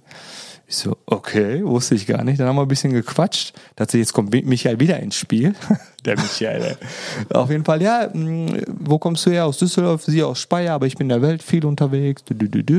Und ich so, ah, okay. Und ja, ähm, ich bin übrigens Dienstag auch in Düsseldorf. Ich habe einen Zahnarzttermin. Also den habe ich irgendwo bei einer Meditation bei Joe Dispenza halt dann kennengelernt, auch beim Retreatment. Und ich so, ja, dann weißt du, was du Dienstag zu tun hast. Und die so, ja, was denn? Ja, wir gehen Käffchen trinken. Die so, ja, cool, machen wir. Und dann am Sonntag, am letzten Tag, schreibt sie mir noch, oh, wahrscheinlich wird das Dienstag nichts, weil äh, die Freundin, bei der ich übernachtet habe, das Kind Krank, ich werde wahrscheinlich äh, zurück nach Speyer fahren. Dann sage ich so, ja, auf meiner Couch habe ich noch ein Plätzchen frei, wenn du Lust hast, äh, kannst du natürlich gerne bei mir übernachten. Naja, äh, lange Rede, kurzer Sinn. Äh, dann habe ich, war ich schon zu Hause, also Bonn, Düsseldorf. Und dann schreibt sie mir so, also wenn das Angebot noch steht, ähm, nehme ich das gerne in Anspruch. Und ich habe ja aber nicht gesagt, dass ich schon in Düsseldorf zu Hause bin. Also wieder zurückgeguckt, die 80, 85 Kilometer. Mit meinem kleinen Smart, das war, ich weiß nicht, ob ich noch erinnern könnt, da war doch ähm, so ein mega Sturm draußen äh, 2018 im März. Und ich so das Auto am Wackeln, ich hingefahren, sie abgeholt, diesen riesen Koffer wirklich Millimeter genau hinten in den Kofferraum reingeschoben. Dann war die tatsächlich zehn Tage bei mir am Stück. So einfach mitgenommen und wir haben uns super verstanden. Und alles, ich meine, danach sind so krasse Sachen passiert. Also ich, auf eine Sache gehe ich äh, gerne nochmal tiefer ein. Aber als Beispiel, ne, also sie ist Veganerin, setzt sich total für nachhaltige Sachen halt ein. Dann angefangen, äh, vegan zu kochen, ein paar Dokus anzuschauen. Und dann, während wir am Kochen, sage ich so, no, vegan schmeckt gut, ich bin jetzt auch Veganer. Und sie so, ja, wie witzig. Ja, Ali, das ist ein Prozess. Normalerweise wirst du Vega äh, Vegetarier und dann wirst du vielleicht irgendwann Veganer. Ich so, nö, also ich bin so, wenn ich an etwas glaube, dann mache ich das. Wieso hier? ja, seit dem Tag bin ich tatsächlich Veganer halt. Ne? Also, Oh, geil, das habe ich hier noch auf meiner Liste. Warte, ich mache mal direkt einen ja. Haken daran, weil das nämlich irgendwie, das habe ich nämlich, also ich verfolge das halt auch so bei, bei Insta oder diesen Prozess. Ich glaube, der ist von der Zeit her, kommt das hin? Wann war das? 2018, ne? 2018, genau. Ja, das kommt hin. Das war so die erste Zeit, wo, wo wir uns auch irgendwie so äh, kennengelernt haben. Und dann habe ich das so, ich denk so, okay, was macht er jetzt? Jetzt, äh, jetzt so, jetzt wird hier Hardcore. ähm, wobei das ja äh, total positiv ist, weil ähm, ich habe es danach auch versucht und ähm, habe immer wieder einen Monat, äh, wo ich also zum Leid meiner Kinder, die da jetzt nicht der große Fan sind von, aber äh, müssen halt durch. Ich dann immer wieder versuche, eben das auch umzustellen. Aber du hast dann wirklich strikt gesagt, so jetzt, Also es war also eine- Tag ja, eins und dann zack. Ja. Und es ist ja schon, das ja. also wenn du das selber zubereitest und nicht irgendwie nur konsumieren gehst, Mhm. Dann ist es schon tough. Also vom Kochen her muss ich sagen, alles andere fällt mir wesentlich Ich glaube, leichter. ich glaub, Das ist du hattest Aufgabe, natürlich den großen Vorteil, dass Ja. du jemanden hattest, der das schon Ja, länger macht. Ne? also- wenn du das alleine Das machst schon und dann erstmal eintauchst, ich meine, Also der Riesenvorteil war definitiv, es waren ja mehrere Sachen. Ne? Das eine ist erstmal bewusster werden. Also alles, was ich hier mache, hat ja auch, äh, wir werden ja nachher darüber sprechen, äh, was ich jetzt aktuell mache. Ich bin Freund davon, Dinge bewusst zu tun. Okay? Ja, ihr guckt schon auf die Uhr. Ich versuche es kurz und knapp zu halten. auf jeden Fall. dritte was Halbzeit. Die, was diese Halb, äh, das, äh, was das anbetrifft, ähm, es war so, ich war überzeugt, Herz und Kopf. Also ich war überzeugt, Herz, weil Massentierhaltung, was in der Welt äh, Umweltverschmutzung angeht, ist Nummer eins tatsächlich halt äh, Tierhaltung. Und das wissen die äh, meisten Menschen nicht. Und ich finde, es ist wichtig, dass wir Informationen haben. Dann kannst du immer noch entscheiden. Und äh, Patrick, jetzt mal ganz ehrlich, also auch wenn du nicht 100% Veganer bist, alleine wenn du deinen äh, Fleischkonsum re reduzierst, in allererster Linie tust du dir was Gutes damit. Ja, voll. Also brauchst du mir nicht, ich bin bekehrt. Also jetzt nicht so, dass ich sage, ich mache das, Ja. ähm, ich ernähre mich vegan, aber wenn es die Möglichkeit gibt, dann so Milch und so ein Kram kommt bei mir gar nicht erst ins Haus. Und äh, natürlich ist es ein Twist, aber ich versuche halt so diese Pyramide, die jeder im Kopf hat, für mich umzusetzen. Und die heißt halt nicht viel Fleisch und dann irgendwann kommt oben so viel Süßigkeiten und ganz oben kommt Gemüse, sondern es ist genau andersrum. Und Ja. genau so soll der Case auch sein. Und damit fahre ich fein. Deswegen, wenn das, äh, also bekehren will ich sowieso niemanden. Also ich versuche eher zu inspirieren. Also Ich finde, die vegane Küche hat so eine Vielfalt, das wissen ja einfach die meisten Menschen. Wusste ich vorher auch nicht. Deswegen natürlich ein Riesenvorteil mit äh, meiner Freundin, die dann äh, mir gezeigt hat, was man alles kochen kann. Ich wusste nicht, Tofu wusste ich, aber wie viele verschiedene Tofu-Sorten gibt, dass es Tempeh gibt. Also Tempeh schmeckt überragend für jeden, der es noch nicht probiert hat. Und da kannst du ja auch nochmal halt mit Curry oder mit Koriander oder was weiß ich eingelegt kaufen. Das sind ganz tolle Sachen. Seitan gibt's. Also es gibt ja ganz, ganz viele Produkte, die ich einfach nicht kannte. Und äh, wir kochen tatsächlich super viel selber. Und deswegen haben wir diese große Herausforderung nicht, wenn wir rausgehen, oh, okay, was essen wir jetzt? Wobei man sagen muss halt, wenn du Veganismus anschaust, also vegane Ernährung anschaust, äh, äh, passiert ja im Food-Bereich ja auch unfassbar viel. Also vom Jahr zu Jahr äh, wächst das ja unfassbar. Ja, das Sogar ist bei ja Aldi kannst du diese Sachen kaufen. Also das ist voll akzeptiert. Total. Und ich kann mich noch an Zeiten erinnern, wo du komisch angeguckt wurdest, wenn du nach einem vegetarischen Gericht gefragt hast. Ja. Oder damals, als meine Schwester, die, die ist schon sehr, sehr lange Vegetarierin, da, da habe ich zu dem Zeitpunkt, habe ich, glaube ich, ausschließlich Fleisch gegessen. Ja. Und ähm, wenn wir dann irgendwie gegrillt haben, dann, Das war, da gab es halt diese komischen Tofu-Würste. Ja, ja. Die haben aber auch Nicht wie, lecker wie geschmeckt. der muss- letzte Schuh geschmeckt, Richtig, ne? so genau. ungefähr. Und heute kriegst du da ja Produkte, die schmecken ja sogar weitaus besser, als äh, irgendein Industriefleisch äh, jemals sein könnte natürlich, aber auch als, ein- als ein, ein gutes Bio-Steak zum, zum Beispiel. Also da gibt's durchaus Dinge, die da äh, konkurrenzlos mithalten können oder darüber hinausgehen. Aber egal, wir, wir- wir schweifen so ein bisschen ab. Genau. Ähm, erzähl mal, ähm, was dann, was dann weiter äh, passiert ist, nachdem du jetzt in diesen Prozess reingekommen bist, äh, des, des, des äh, Veganismus Ja. und äh, so der Switch im, im Lifestyle und ähm, wie, wie deine Reise Ja. fortan weitergegangen ist, nachdem du jetzt auch dieses Erlebnis hattest und sie kennengelernt hast. Ja, ähm, wie gesagt, zehn Tage war sie da. Danach ist sie nach Hause gefahren. Ein paar Tage später bin ich wieder zu ihr. Dann war ich in Dresden, LZPB, aber das können wir überspringen. Also wir haben uns super verstanden. Und äh, was man auch dazu sagen darf noch, ähm, ich habe auch täglich tatsächlich eins bis zwei Stunden wirklich meditiert. Also ich bin, äh, oft ist es ja, dass Leute gehypt zu irgendwelchen Seminaren oder Retreatments Du, gehen. du, du warst aber noch bei Gedankentanken. ich war noch bei Gedankentanken. So, das heißt, du hast täglich aber auch die Zeit gefunden. Ja. Ich habe deutlich weniger geschlafen, das muss man sagen. Also ich hatte so eine High Energy. Ich kann es nicht. Ich habe vier oder fünf Stunden pro Nacht nur geschlafen. Und äh, vorm Schlafengehen habe ich eine Stunde meditiert. Meistens nach dem Aufstehen direkt auch eine Stunde meditiert. Also wenn du fünf Stunden schläfst und normalerweise hast du vorher sieben geschlafen, war das überhaupt kein Problem. Was die meisten Menschen auch nicht wissen, wenn du eine sehr gute Meditation hattest, äh, dann ist sie erholsam wie ein super Schlaf. Also du gehst ja in Theta-Wellen und die Theta-Wellen sind sehr erho- erholsam für deinen Körper. Und dementsprechend, ich habe mich super fit gefühlt und äh, also Wellen, ich weiß nicht, ob das interessant ist, ob wir zu tiefer da eintauchen sollten. Also du äh, hast ja diese Wellen ja automatisch in einem bewussten Zustand, wie wir uns jetzt unterhalten, ohne Stress. Reden über Gehirnwellen, ne? Gehirnwellen, genau. Über Gehirnwellen, wenn wir uns im bewussten Zustand unterhalten, sind wir in Beta-Wellen. Wenn wir eine leichte Entspannung spüren, meistens abends, wenn Melatonin ausgestoßen wird, gehen wir automatisch in Alpha-Wellen über. Das ist auch quasi zum Beispiel, wenn du auch Fernsehen guckst oder so, bist du meistens in Alpha-Wellen, weil du quasi eins bist, du wirst reingesogen in den Fernseher. Ob die Botschaften so gut sind oder nicht, darüber können wir uns dann später noch Der Mund geht auf. Ja. Manchmal fallen Chips rein. Genau, also auf jeden Fall, du bist schon in diesem leichten meditativen Zustand automatisch. Wichtig ist nur, was für Botschaften du in deinen Kopf bekommst. Und in Theta ist dieser Zustand tatsächlich kurz vorm Einschlafen. Also ihr kennt das sicherlich, okay, ich werde gleich müde und dann bist du weg. Das sind Theta-Wellen. Und genau die versuchst du in äh, guten Meditation äh, reinzukommen, weil das ist äh, ungefähr vom Gefühlszustand so, dein Körper ist mega entspannt, du spürst den kaum noch. Wie tiefer du in diesen Zustand fällst, spürst du deinen Körper nicht mehr und dein Geist ist total aufgedreht. Und das ist ein sehr, sehr cooler Zustand, äh, weil du total im inneren Prozess bist. Also alles, was in außen passiert, ist nicht mehr so wichtig für dich.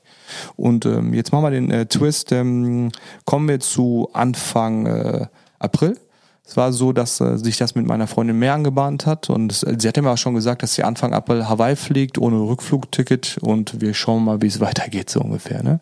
Und äh, die, dann hatten wir Obama mit äh, Gedankentanken, haben das voll bekommen. Ich glaube 4. April war das, Donnerstags. Dann war sie noch ein paar Tage bei mir da und dann sollte sie Montag von Frankfurt aus nach Hawaii fliegen. Ich sage, wo es sollte, da sollte was passieren. Nämlich, die war morgens da, ähm, hat eingecheckt äh, beim Check-in war alles cool und am Gate haben sie dann halt gesagt, können sie uns ein Rückflugticket einmal zeigen? Also, hab keins, ich guck mal, wann ich zurückfliegen werde. Dann haben sie gesagt, dann dürfen sie nicht mitfliegen.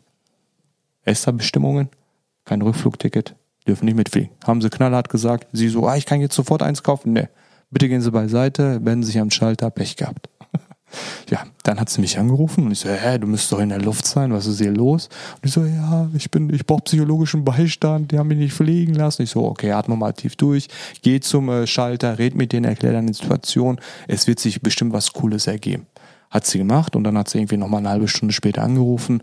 Ja, alles cool. Die haben jetzt netterweise das umgebucht. Also erst haben sie gesagt, ja, sie können morgen fliegen, 2500 Euro. Ich so, was? 2500 Euro, gibt's keine Alternativen? Ja, wir würden auch noch umbuchen, dann wäre es am Donnerstag, dann sind es nur 300 Euro. Ja, Alternative 300 oder 2500 Euro. Okay, mach ich am Donnerstag. ne? Ja. Genau, das hat sie dann gemacht. Ähm, dann habe ich zu ihr gesagt, okay, jetzt äh, setz dein Pöpöchen in den Zug, ich hole dich in Köln ab. Hab ja bei Gedankentanken noch gearbeitet und dann bleibst du noch bis Donnerstag bei mir und dann kannst du aus Frankfurt dann halt zurückfliegen. So, und jetzt kommen wir eigentlich zu dem, was für mich ja der größte Change ever ist. Dann haben wir den Mittwoch, einen Tag vor dem Flug. Das musste nach Adam und Eva der 9. April sein. Ähm, ich bin schon aufgestanden, das war der komischste Tag ever, also komisch gar nicht so im Sinne, es wird komisch, bisschen weird wird's schon. Ich bin aufgestanden, meine Hände waren statisch aufgeladen, meine Kopfdecke war statisch aufgeladen. Ich so, so irgendwas ist, keine Ahnung, aber irgendwas ist sehr, sehr merkwürdig. Ist eine Freundin noch vorbeigekommen, wir haben gefrühstückt, zusammen meditiert, dann ist sie gefahren und dann liegen wir auf der Couch und dann bin ich in einen krassen Trance-Zustand gefallen. Das kann ich nicht beschreiben. Also ich habe schon gemerkt in dem Augenblick, okay, irgendwas ist ganz merkwürdig, als wäre ich nicht so richtig da. Und äh, dann liege ich so da und ich habe schon gemerkt, irgendwie habe ich auch so ein bisschen die äh, Kontrolle über meinen Körper verloren. Ja, und das ist was, was weird sich anhört, ist, dann ist aus dem Boden quasi wie so eine riesen Energie hochgestiegen. Und ich so, wow, was passiert jetzt? Als hätte ich irgendwelche LSD-Pillen genommen und äh, oh, was, was passiert hier? Und ich habe mich krampfhaft dagegen gewehrt, weil das hat mich wie so ein Sog reingezogen und ich wollte das nicht. Und habe mich wirklich körperlich versucht, dagegen zu wehren. Und meine Inner war ja Mitte auf der Couch.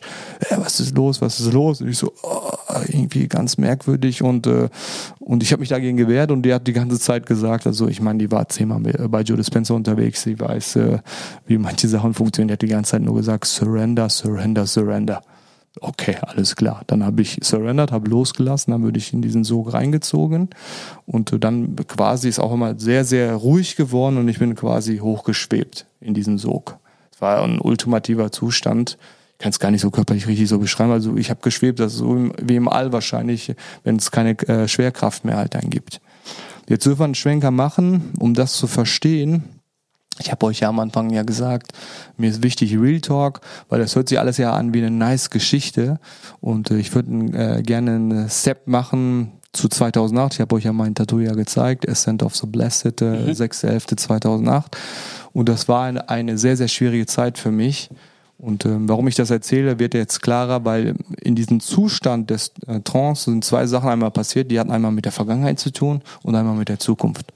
Und Vergangenheit war so 2008, äh, während ich äh, in Außendienst gearbeitet habe, war ich super erfolgreich. Also ich habe irgendwie zwischen 10.000 bis 15.000 Euro im Monat verdient. Aber ich fand die Arbeit so sinnlos. Und das war, ich meine, ihr müsst euch so vorstellen, Außendienst. Also wenn verkauft worden ist, wenn Mega-Umsatzzahlen halt dann da war, wildeste Partys, gesoffen bis zum Ende, Nürburgring äh, da gewesen, Champagner geflossen ohne Ende ich fand das alles, also ich habe überall mitgemacht, also ist jetzt nicht so, dass ich mich total zurückgezogen habe, sondern ich fand das einfach, das hat mich so leer gemacht. Ich kann es gar nicht so erklären, aber ich bin in so ein Loch gefallen. Ähm, das ging über mehrere Wochen und äh, ich bin immer tiefer in diesen Loch gefallen und tatsächlich war es dann so Anfang November, ähm, das war schon erst so oder so, dass ich äh, mich total isoliert hatte. Mir ging es auch nicht gut. Ich war vorher auch beim Arzt da muss man sagen, halt leider ist es so, dass du, wenn du zum Arzt gehst und sagst, dass du Probleme hast, äh, oft dann halt, ja, gehen Sie mal dahin und dann bekommen Sie Antidepressiva, nehmen Sie mal ein paar Antidepressiva und suchen sich einen Therapieplatz. Also so war das äh, bei mir. Und ähm, ich habe die Antidepressiva angefangen zu nehmen und das hat mich eigentlich noch mehr träge und dröge gemacht. Mir ging es überhaupt nicht gut. Und in dieser Woche vom äh, 1.11. bis zum 6.11 habe ich fast gar nicht mehr geschlafen. Mir ging es einfach beschissen. Und dann war es der sechste, elfte und ähm, ich weiß nicht, ob ihr schon mal in einem richtig beschissenen Zustand wart. Und für mich war das total hoffnungslos tatsächlich. Und, ähm, und dann habe ich an dem Tag mich entschlossen, okay, ich nehme alle Tabletten, die da sind. Also ich war so einfach leer und ich habe mich so isoliert gefühlt und dass ich dann irgendwann gesagt habe, okay, heute machst du Stoß. Ich wollte einfach, dass Ruhe ist im Kopf, weil das einfach ein unerträglicher Zustand war. Und dann stand ich da, habe nochmal kurz drüber nachgedacht. Auf der einen Seite habe ich alle Tabletten, die da waren, halt aus der äh, Verpackung genommen. Und auf der rechten Hand hatte ich eine Bacardi-Flasche. Habe ich kurz nachgedacht. Eigentlich, oft denkt man ja so in dem Augenblick, oh, da denkst du über dein Leben nach und dann denkst du über deine lieben Menschen und dann machst du das nicht. Also bei mir war das nicht so. Also ich war so leer und ähm, irgendwie so fertig, dass ich einfach nur wollte, dass es aufhört. Und dann habe ich ohne nachzudenken in äh, alle Tabletten reingehauen und die Bacardi Flasche ausgetrunken und habe mich einfach auf die Couch gesetzt. Und dann habe ich gewartet. Dann habe ich gewartet. Ähm, es war ja Anfang November und ähm, ich hatte die Heizung total aufgedreht. Und es war so, dass es total bullenheiß in dem äh, Raum war.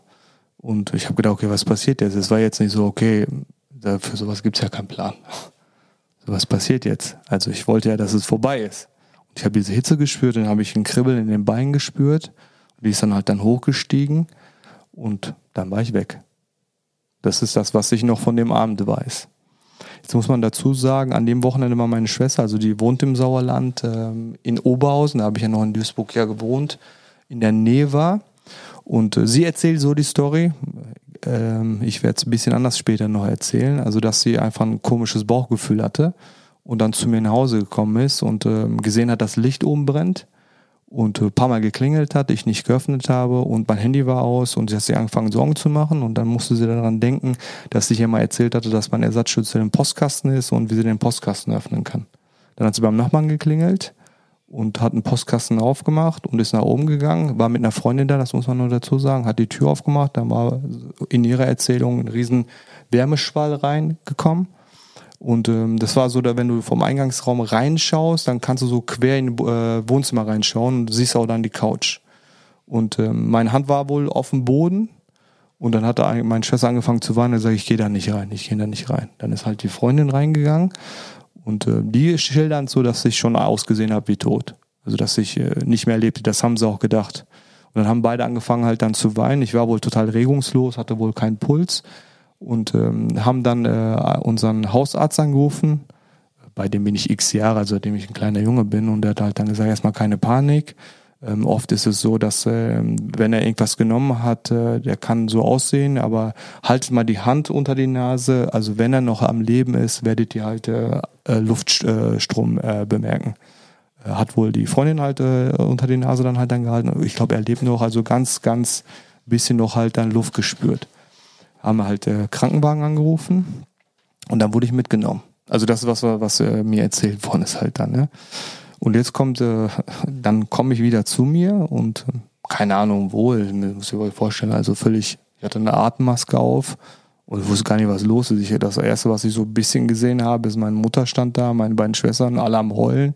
Und dann war der Arzt halt dann, dann haben sie mich gefragt, äh, was ich genommen habe, wie viel ich genommen habe, aber total nur weggetreten und wusste gar nicht, was los ist. Und äh, dann habe ich erklärt, was ich genommen habe. Der hat mir erklärt, dass halt Magen ausgepumpt worden ist, halt das beatmet worden, worden ist und dass es halt dann sehr knapp war. Und da haben wir nochmal erklärt, wie es halt dann weitergeht, also dass ich noch da bleiben muss. Und ihr könnt ungefähr euch nur vorstellen, also was für ein Gefühl das ist.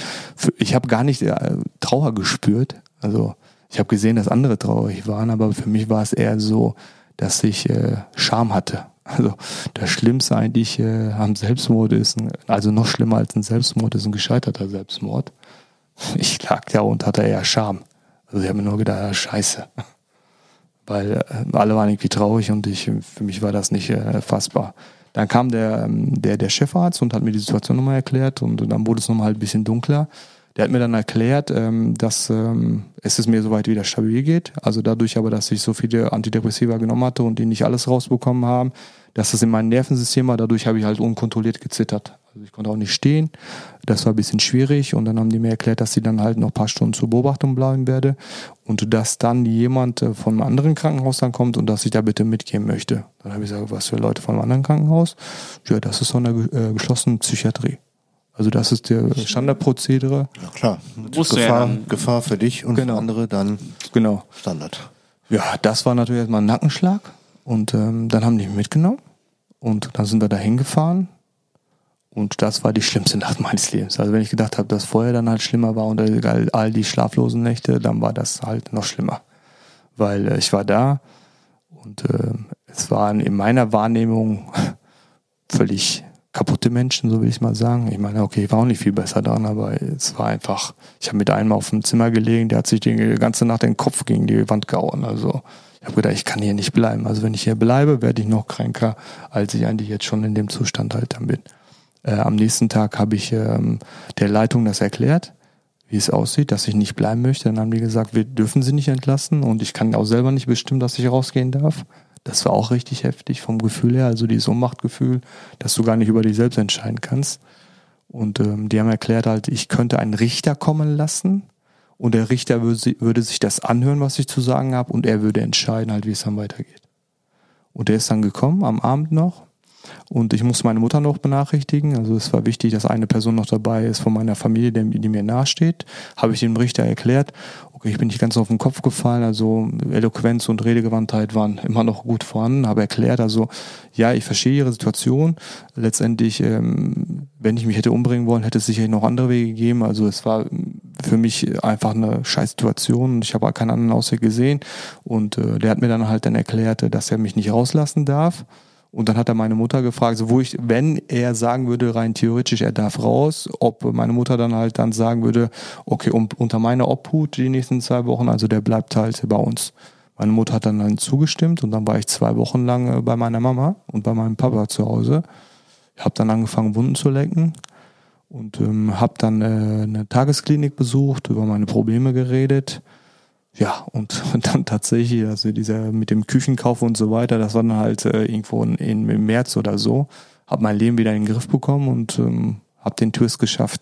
Was das aber mit dem 9. April zu tun hat, es war so, ich sage jetzt sind ja zwei Sachen passiert. Also einmal in der Vergangenheit und in der Zukunft.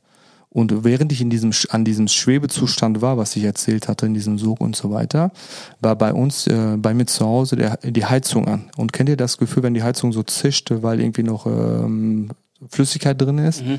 Und genau, genau. Und genau dieses Geräusch hatte ich auch damals am 6.11.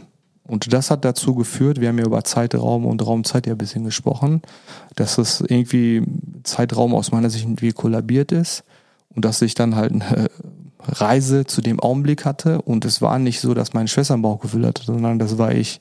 Ich habe ihr gesagt, mir geht's nicht gut, äh, du musst zu mir kommen und mich retten. Und ich war das, der ihr gesagt hat, okay, klingel beim Nachbarn, der Schlüssel ist da. Also ich habe sie angeleitet. Und äh, ja, sprichwörtlich habe ich mir am äh, 9. April das Leben gerettet, was am 6.11. dann halt dann passiert ist. Und nachdem das gelöst war, bin ich wieder halt dann zurück, war wieder im Wohnzimmer und habe gedacht, okay, total krass, warm Wein. Und ähm, ihn hatte gefragt, was ist passiert und habe so ein bisschen erklärt, aber ich war immer noch nicht voll da. Und dann bin ich wieder abgedriftet. Und diesmal war es aber eine Situation in der Zukunft, ich weiß nicht wann.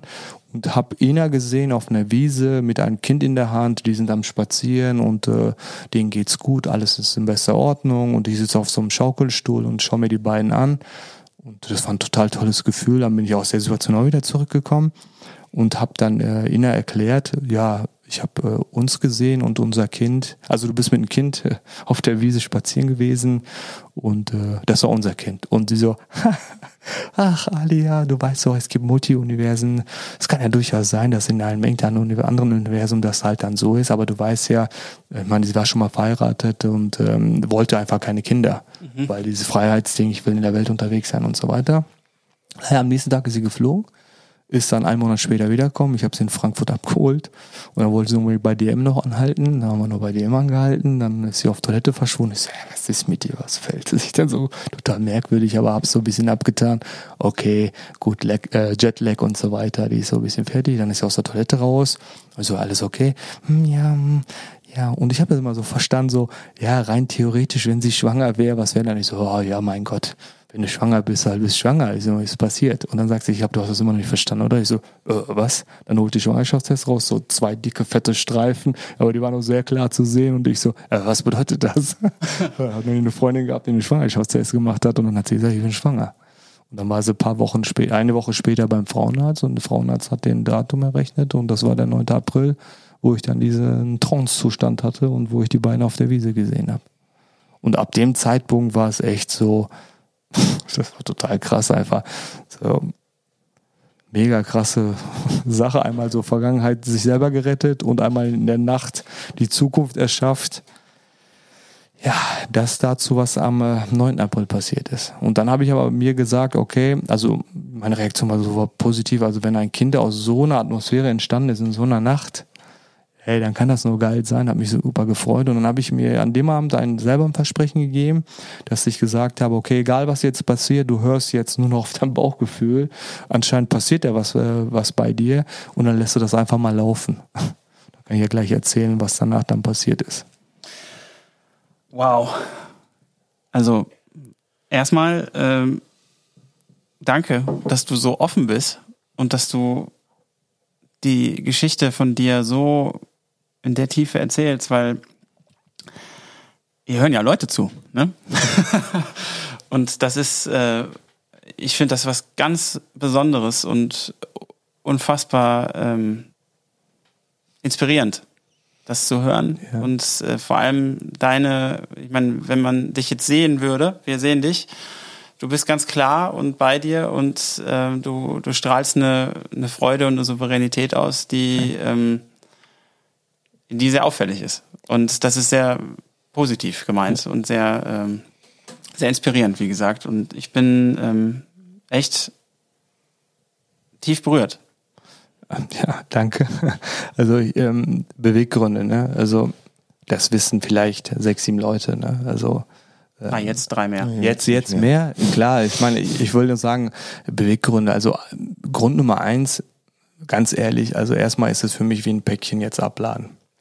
Weil es war so, wenn ich jetzt zurückschaue äh, in den letzten zehn Jahren, äh, du baust ja drumherum was auf. Also es ist ja nicht so, dass ich jetzt hausieren gegangen bin. Das ist, ich habe mich ent, äh, absichtlich entschlossen, weil ich finde, ihr beide seid cool. Ich finde die äh, Beyond Boys cool. Ich finde, es war an der Zeit für mich jetzt äh, diese Geschichte nach außen zu tragen. Einmal für mich, um dieses Päckchen einfach abzuladen, weil meine Wahrheit aussprechen ist äh, tatsächlich einer meiner wichtigsten äh, Werte jetzt in, in Zukunft, was in, der, in den letzten Wochen einfach Monaten passiert ist. Das hat damit zu tun und andere Punkt logischerweise. Ich meine, ich arbeite als Coach, ich möchte Tiefgang mit den Leuten erleben und äh, es ist wichtig, dass sie auch wissen, was meine Geschichte ist.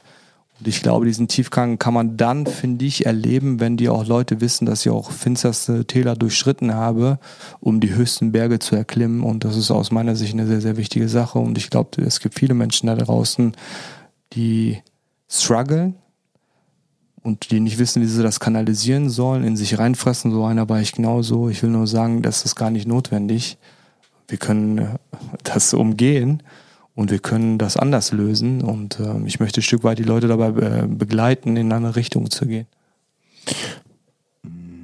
Also bei diesem, äh, ich muss ja erstmal das mal sacken lassen, weil das ja doch schon auch Dinge sind, die, ja, was also die habe ich so, die hat im Fernsehen vielleicht so. Und äh, jetzt bin ich ja vielleicht ähm, so eher Kopfmensch würdest du es auch sagen. Und äh, deswegen ist es natürlich schon mal von, von, vom Anpacken, vom Begreifen her, ich meine, es ist schlüssig, macht Sinn. Zahlt das auf deinen, deine Selbstständigkeit ein? Ja, natürlich. Also ich meine, weil du sagst ja, du bist Coach, du willst das Leute entwickeln. Ich meine, so jeder struggelt und ähm, da nehme ich mich nicht von aus. Und ja. es gibt halt viele Dinge, wo man sich überlegt, bei aller Rationalität und allem Grünen und äh, allem Kopfigen, mhm ich glaube, der ein oder andere Hörer weiß, was ich sage. Ja. Ähm, es gibt aber auch so Impulse, wo man dann feststellt, dass Dinge halt auch funktionieren, vielleicht auch auf kleinen Weg. Nicht so krass wie jetzt bei dir, sondern einfach auf kleinen Dingen wie, wie meditieren oder so. Ich meine, ja, Yoga. Äh, und ich habe mir gedacht, so Yoga, okay, mache ich für mich, weil, weil ich so bocksteif bin und irgendwie keinen Bock habe, wie ein Opa meine Schuhe nicht mehr zuzukriegen.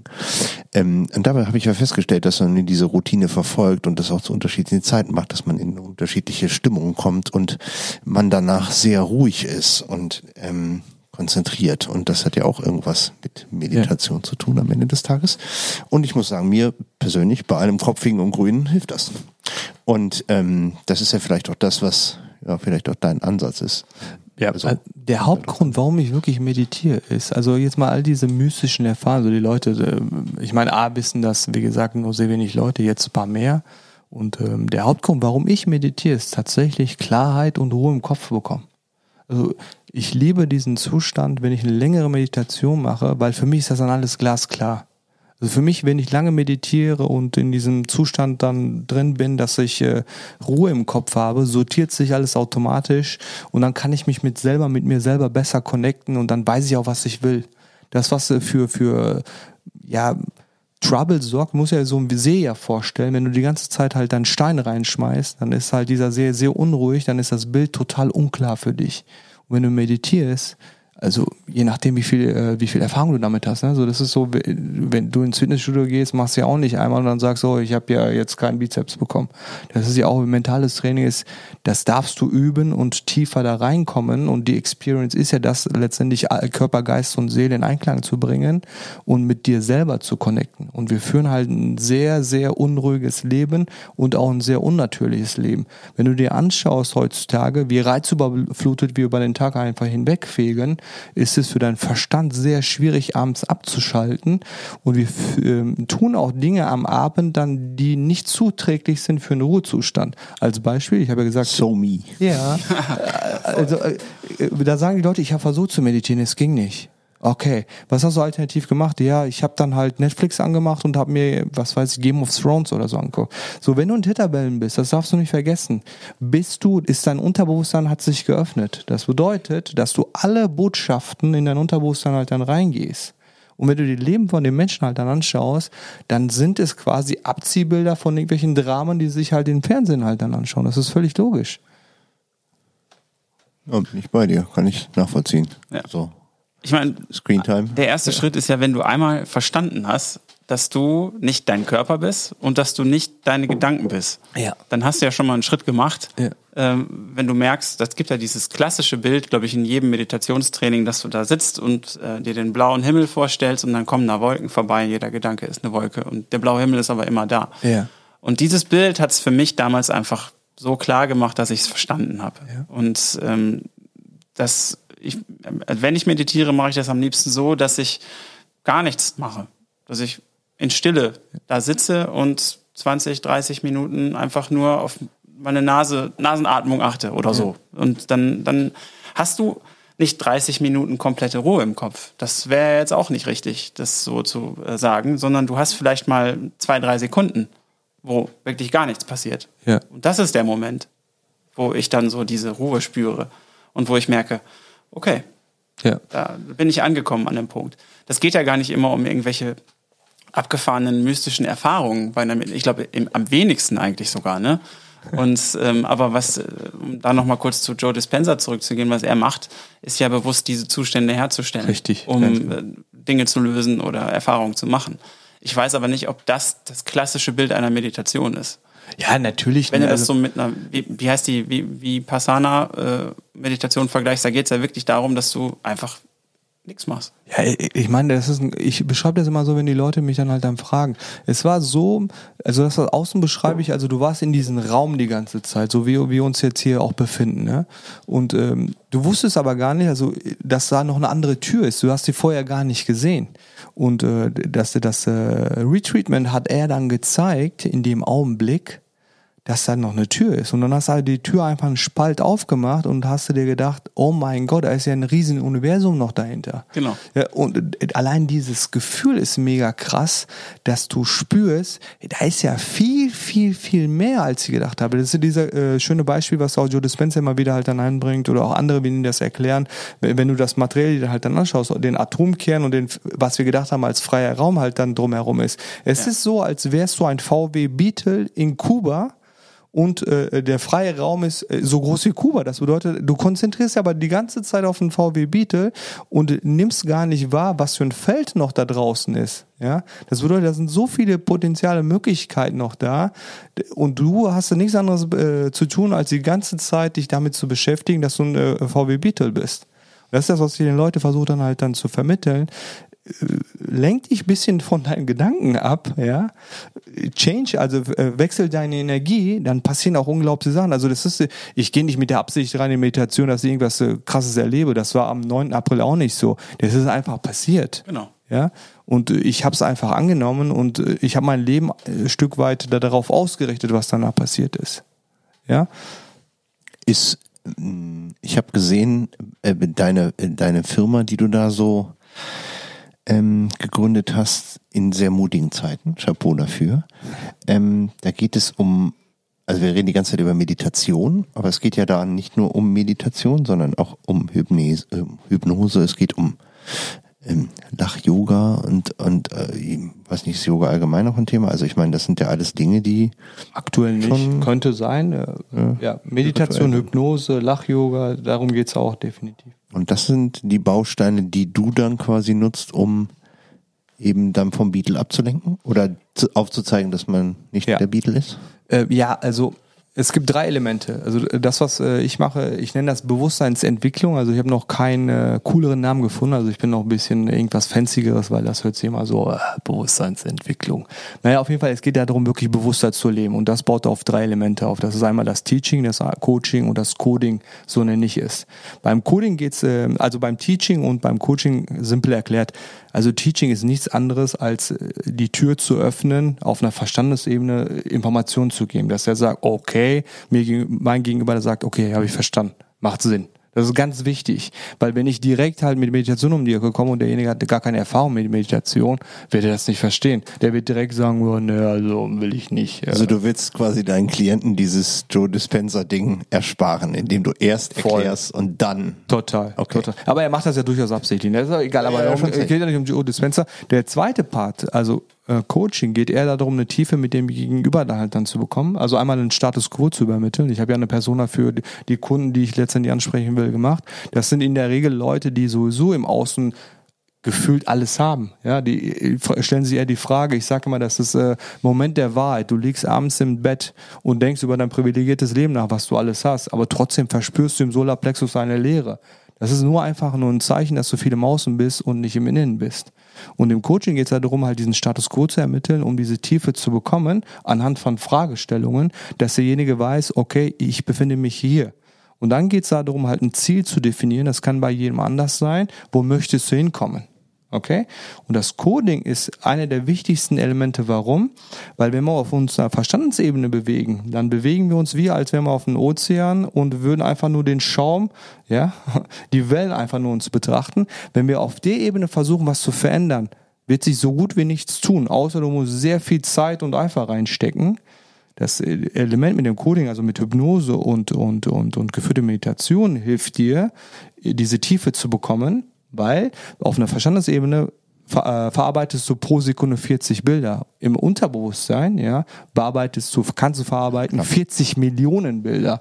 Deswegen, wir äh, gehen in diesen Zustand, um das, was wir verändern wollen, was wir vorher definiert haben, als Botschafter auch in den Unterbewusstsein reinzugeben. Weil das ist viel effektiver. Du, vorne ähm, auf den Wellen, da kannst du rumreiten, wie du willst. Gefühlt verändert sich gar nichts. Aber wenn du im Coding bist und im Unterbewusstsein arbeitest, funktioniert es viel effektiver. Das heißt, du, du möchtest quasi, also A hat es natürlich den smarten Vorteil, dass du als jemand, der auch schon Dinge erlebt hat, die vielleicht nicht so alltäglich sind, dass du erstmal grundsätzlich mal die Kompetenz, dass man dir die Kompetenz ableitet, dass du da weißt, was da passiert. Ähm, das ist ja so wie ein, ein Suchtberater, der noch nie süchtig war, macht für mich auch keinen Sinn, wenn man mal ganz ehrlich ist. Ähm, um, um dann einfach vielleicht auch, ja, eben dieses ganze Durcheinander, äh, mal runterzubrechen. Und ich glaube, die jetzige Zeit, ich weiß nicht, ob du überhaupt noch ähm, zu einem normalen Leben kommst vor lauter Aufträgen, weil ich glaube, dass Covid und dieses ganze Durcheinander da draußen ähm, schon ein Bewusstsein geschärft hat, für was wirklich nötig ist. Also wenn man auch mal, ich habe so ein schönes, so ein schönes Zitat irgendwo, ich weiß nicht, ob es ein Zitat oder ein Spruch war, aber der hat so voll gebracht bei mir. Wäre es, wenn du richtig fett am Boden liegst, fällt dir auf, dass du den ganzen Scheiß nicht brauchst. Da ist richtig krass was dran. Ja, Äh, natürlich. absolut. Also so Kinder, tralala, so, äh, wir sind alle fit, wir sind gesund, wir können hier sitzen und quatschen. Pff, ähm, who cares, ob ich einen Mercedes habe oder nicht. Also weißt du, das ist mir von Latte gerade. Ja. Und das ist halt das, was, da bin ich nicht der Einzige. Es gibt viele, die darüber nachdenken. Und deswegen, ähm, ich glaube, ist, glaube ich, eine gute Zeit für dich gerade, trotz allem. Ja, hoffe ich auch. Ja, und es ist ja auch vor allem, ähm, denke ich, ein unheimlich wichtiger Moment, dass die Leute da offener für geworden sind. Eben durch diese gemeinsame Erfahrung, die wir ja alle irgendwo zusammen auf der ganzen Welt gemacht haben. Das macht ja was mit den Menschen. Und ähm, ich hoffe, dass sich dadurch mal was verändert und dass die Leute mal darüber nachdenken, was sie alles brauchen und was nicht. Und was sie sich mal bewusst darüber werden, was sie eigentlich wirklich alles haben schon. Weißt du, was das Schöne ist im Grunde genommen in diesem Prozess? Also du hast ja was Schönes hier angesprochen. Also das ist, finde ich, ein sehr, sehr wichtiges Learning. Also dass du eigentlich Maus und gar nichts brauchst. Wenn du in, in, der, in Innerem eine Erfüllung verspürst und eine Ruhe, merkst du, dass du Maus und gar, nicht brauch, gar nichts brauchst. Was aber nicht bedeutet, dass du nicht Freude, was weiß ich. Ich meine, ich fahre auch gerne ein schönes Auto. Ne? Das ist jetzt nicht so, oder trage schöne Klamotten. Das bedeutet nicht, dass du dir jetzt allem abschwören sollst und irgendwo Himalaya auf eine oder in Tibet in, als als äh, in einem Kloster irgendwo dann äh, als Mönch dann lebst. Darum geht's ja gar nicht. Ich finde, das Coolste ist, deswegen diese Balance hinzubekommen zwischen, also 5D, also was in dir passiert, mit dem, was da draußen passiert. Wenn du dann die Balance bekommst, das ist ein natürlichster Zustand im Grunde genommen, dann wirst du dich immer gut fühlen. Und das ist völlig in Ordnung, wenn du im Außen dann halt Dinge hast, die dir Spaß machen. Nur, dass du, äh, dass du, was du verstehen darfst, ist, das, was im Außen passiert, wird dich nie erfüllen. Wenn du auf Außen fixiert bist und du willst, dann wird es immer mehr geben. Du willst immer mehr größeres Auto und Ja, so ja, weiter. höher, schneller, Es- es gibt weiter, ja kein schneller. Ende. Klar. Es gibt kein Ende, aber wenn du einmal verstehst, du darfst auch natürlich auch ein Haus haben, ein Auto fahren und schöne Kleidung tragen. Du darfst aber auch nach innen schauen, das auch in eine Balance bringen. Ja, dann ist auch okay, wenn das mal eben nicht so ist oder wenn du Veränderungen vornimmst, so wie du das ja auch gemacht hast. Das ist ja das beste Beispiel dafür, dass du ähm, einfach entschieden hast, nee, da gibt's was, das ist mir wichtiger als ein gewisser Status, nämlich, dass ich mich entwickeln kann und dass ich dem Gefühl folgen kann. So habe ich auch gekündigt bei Gedankentank tatsächlich. Also auch zu einem Zeitpunkt, was so völlig äh, abgedreht war. Das war, ich war nochmal bei Joe Dispenza dieses Jahr im März, Ende Februar, 28. Februar. Und ähm, ich habe schon vorher gemerkt, irgendwie, okay, in welche Richtung geht's. Also ich habe, äh, ich bin ja 29. letztes Jahr Papa geworden und äh, sechs Wochen war ich bei meiner äh, Freundin und wir haben Wochenbett gemacht, also wirklich nur wir drei mit dem Baby erstmal ankommen, äh, kennenlernen und so weiter. Und nach sechs Wochen bin ich wieder arbeiten gegangen und ich bin aufgestanden und um 6 Uhr morgens halt, ja, Schatz, äh, Knutschi und viel Spaß heute. Und dann sie im halbwachen Zustand stellt mir eine Frage, was auch nochmal viel bewegt hat in mir, hat gefragt, wenn du noch sechs Wochen zu leben hättest, würdest du heute arbeiten gehen? Ich so, was ist das denn für eine komische Frage? Ich bin jetzt gerade aufgestanden und muss arbeiten. Ja, sicher, tschüss. Natürlich nicht. Ja, aber ich, ich bin ja mit dem Auto dann nach Köln gefahren und wie näher ich auf Köln zusteuerte, also erst fand ich die Frage voll komisch, so was, ja, mein Gott, also ist wichtig, ich brauche Geld und was weiß ich. Und äh, wie näher ich dann halt äh, auf Köln zusteuerte, würde ich wirklich arbeiten gehen. Wäre das genau das, was ich machen würde? Und dann bin ich in Köln angekommen, so nach einer Dreiviertelstunde. Und dann sitze ich im Auto und sage, fuck, ich würde nicht arbeiten gehen. Also das war dann irgendwann im Januar und äh, dann war ich bei Joe Dispenza und erste Meditation Donnerstagabend, das ging vier Tage, das war so eine Follow-up-Workshop von dem, was äh, ein Jahr vorher war. Erste Meditation direkt, Knall, Boom, Bang, so erst total in die Liebe gekommen, so oh, dankbar, danke, Gedankentanken, dass ich überhaupt hier arbeiten durfte, weil dadurch bin ich auf ein äh, Seminar von Joe Dispenza, dadurch habe ich meine Freundin kennengelernt, dadurch bin ich Papa geworden und dann zweite Phase, ich kündige. bin aus der Meditation raus. Am liebsten hätte ich direkt angerufen, hätte gesagt, äh, schau mal, Manuel, äh, ich kündige. So, ich konnte aber nicht anrufen, weil ich hatte ganz vergessen, die sind in Silicon Valley und haben irgendwie was zu tun. Und äh, dann äh, bin ich zurück, am Montag wieder Auto abgegeben und was weiß ich und sitze im Auto und eine meiner Mitarbeiterinnen hat in der Probezeit gekündigt und ich so, ich spreche eine Sprachnachricht drauf, so, Manuel, also die Mitarbeiterin hat leider gekündigt und wir hatten ja vor ein paar Wochen mal geredet, vielleicht mache ich das nicht mehr ewig, also ich hatte da schon ein Gefühl und ich habe dann noch ein Update für dich. Sprachnachricht abgesendet, fünf Minuten später klingelt sofort das Telefon. Oh, okay. Hallo, Herr Manuel, äh, kannst du mir das jetzt schon sagen? Was ist los? Ich so, ähm, also ich mach's einfach direkt und geradeaus, okay? Also ja, ich kündige. Also was? Warum? Habe ich ihm das mal erklärt. Also er hat ja meinen Werdegang ja so ein Stück weit ja mitbekommen, was dann halt dann passiert ist. Also bist du dir sicher? Ich so, ja. Dann haben wir ein paar Mal danach nochmal gesprochen, ob ich wirklich sicher bin. Und dann, das Interessante war, ich wusste zu dem Zeitpunkt aber gar nicht, was ich machen werde. Ne? Also ich wusste gar nichts. Und dann wieder mit meiner Mutter am Telefonieren. Ja, Mama, ich habe gekündigt. Ah, okay, warum? Ja, ich war ja wieder bei Joe Dispenza. Meine Mutter, ja, total geil. Ich möchte Der nicht mehr, dass größte du, Fan wahrscheinlich. ich möchte nicht, dass du zu Joe Dispenza gehst. Was machst du da? Wo gehst du denn hin? Ich so, ich mache mich selbstständig. Und was willst du machen? Weiß ich noch nicht. Wie? Also, du kündigst, also du bist Papa geworden. Wie, du weißt nicht, was du machen willst. Und, und wie geht's jetzt weiter? Weiß ich nicht. Das wird mir schon zufallen. Das heißt schon, ich habe meine Mutter habe ich in dem Jahr sehr herausgefordert mit vielen Dingen. Also Gedankentanken wird Joe Dispenza nicht mehr buchen, so viel ist schon mal klar. Das habe ich auch gesagt. ja, dann habe ich gekündigt und nach und nach hat das gereift. Also ich habe dann äh, mir überlegt, was kannst du machen? Also es gibt ja mehrere Sachen, also unter anderem Ringana Network Marketing mache ich auch, also weil Green äh, Network finde ich auch eine wichtige Sache. Also ist ein sehr cooles Unternehmen, was einfach äh, sich auf nachhaltige Produkte äh, eingestielt hat und das macht auch Spaß. Aber Hauptding ist tatsächlich das mit dem Coaching und äh, die Leute mehr ins Bewusstsein bringen durch meine Geschichte. Also ich bin eigentlich das Produkt im Sinne vom Marketing her. Meine Geschichte ist äh, quasi, dass ich den Leuten auch zeige, okay, nicht immer ist alles cool, was im Leben läuft, aber dann können auch mystische, coole Sachen halt dann passieren und dann darfst du dich darauf einlassen. Ich glaube, wenn du einmal loslässt und in diesem, äh, ja, Fluss einsteigst und dich hingibst, passieren einfach die wildesten Sachen. Und wenn du keine Angst mehr hast, was in Zukunft passiert, weil das ist die größte Sorge von den meisten Menschen, okay, was wird in 10 Jahren sein, was wird in 15 Jahren sein, was wird nächstes Jahr sein, wenn du anfängst zu vertrauen, weil wir haben es ja Amyo genannt, das Coaching, das kommt aus dem Zen, Zen und das bedeutet halt 100% in sich selbst vertrauen.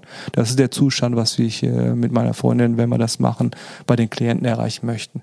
Also, dass sie anfangen, sich selbst zu vertrauen und ein Stück weit sich hinzugeben. Wenn man äh, Yuval Harari da ein bisschen äh, Glauben schenkt, ähm, der spricht ja genau über diese Themen, dass das, was die Menschen heutzutage ähm, lernen dürfen, ist zu akzeptieren, dass eben nichts bleibt, wie es ist und dass ähm, diese, diese Veränderung immer schneller wird und dass vor allem aber auch ähm, das Wichtigste ist, unseren Kindern beizubringen, sich darin wohlzufühlen und Freude zu empfinden und eben sich diesem diesem Wandel äh, hinzugeben und das zu umarmen. Und das finde ich unheimlich spannend, weil das ist genau das, ja. Was du ja auch da. Äh, Jan, weißt du, was ganz spannend ist? Also wir brauchen uns unseren Kindern gar nicht beibringen, weil auch da bei den Gehirnwellen, ne, also Kinder sind zwischen null und bis zum siebten Lebensjahr sowieso nur in Theta oder in Delta-Wellen, also entweder in diesen äh, äh, 0 bis 2 sogar in Delta, also tiefe Ohnmachtzustände, danach kommen diese Wellen halt, wo sie wie luzides Träume haben. Äh, die sind nur im Augenblick. Für den gibt's dieses Konstrukt Vergangenheit und Zukunft gar nicht. Also die leben ja eh im Augenblick. Das, was wir mehr machen dürfen, ist, statt unsere Kinder zu unterrichten, zu erziehen, überleg mal, unterrichten. Wir richten die nach unten. Äh, statt die in ein äh, System reinzupressen, dürfen wir die einfach machen lassen. Genau. Und das werden, äh, äh, unterstützen dabei, das werden zu wollen, was sie äh, wollen, statt denen immer zu sagen, okay, du musst dies oder jenes machen, weil das ist der Bereich, wo du verwickelt wirst, ja, und irgendwann im hohen Alter versuchst dich zu entwickeln von dem ganzen Drust und Drost und was du alles mitbekommen hast und komische Glaubenssätze. So, Patrick ist schon so durch. Na, danach kann auch gar nicht mehr so viel kommen. nee. Vor allem mit dem Blick auf die Uhr. So. Ich glaube, das ist die Rekordfolge, aber auch mit sensationell Tiefgang.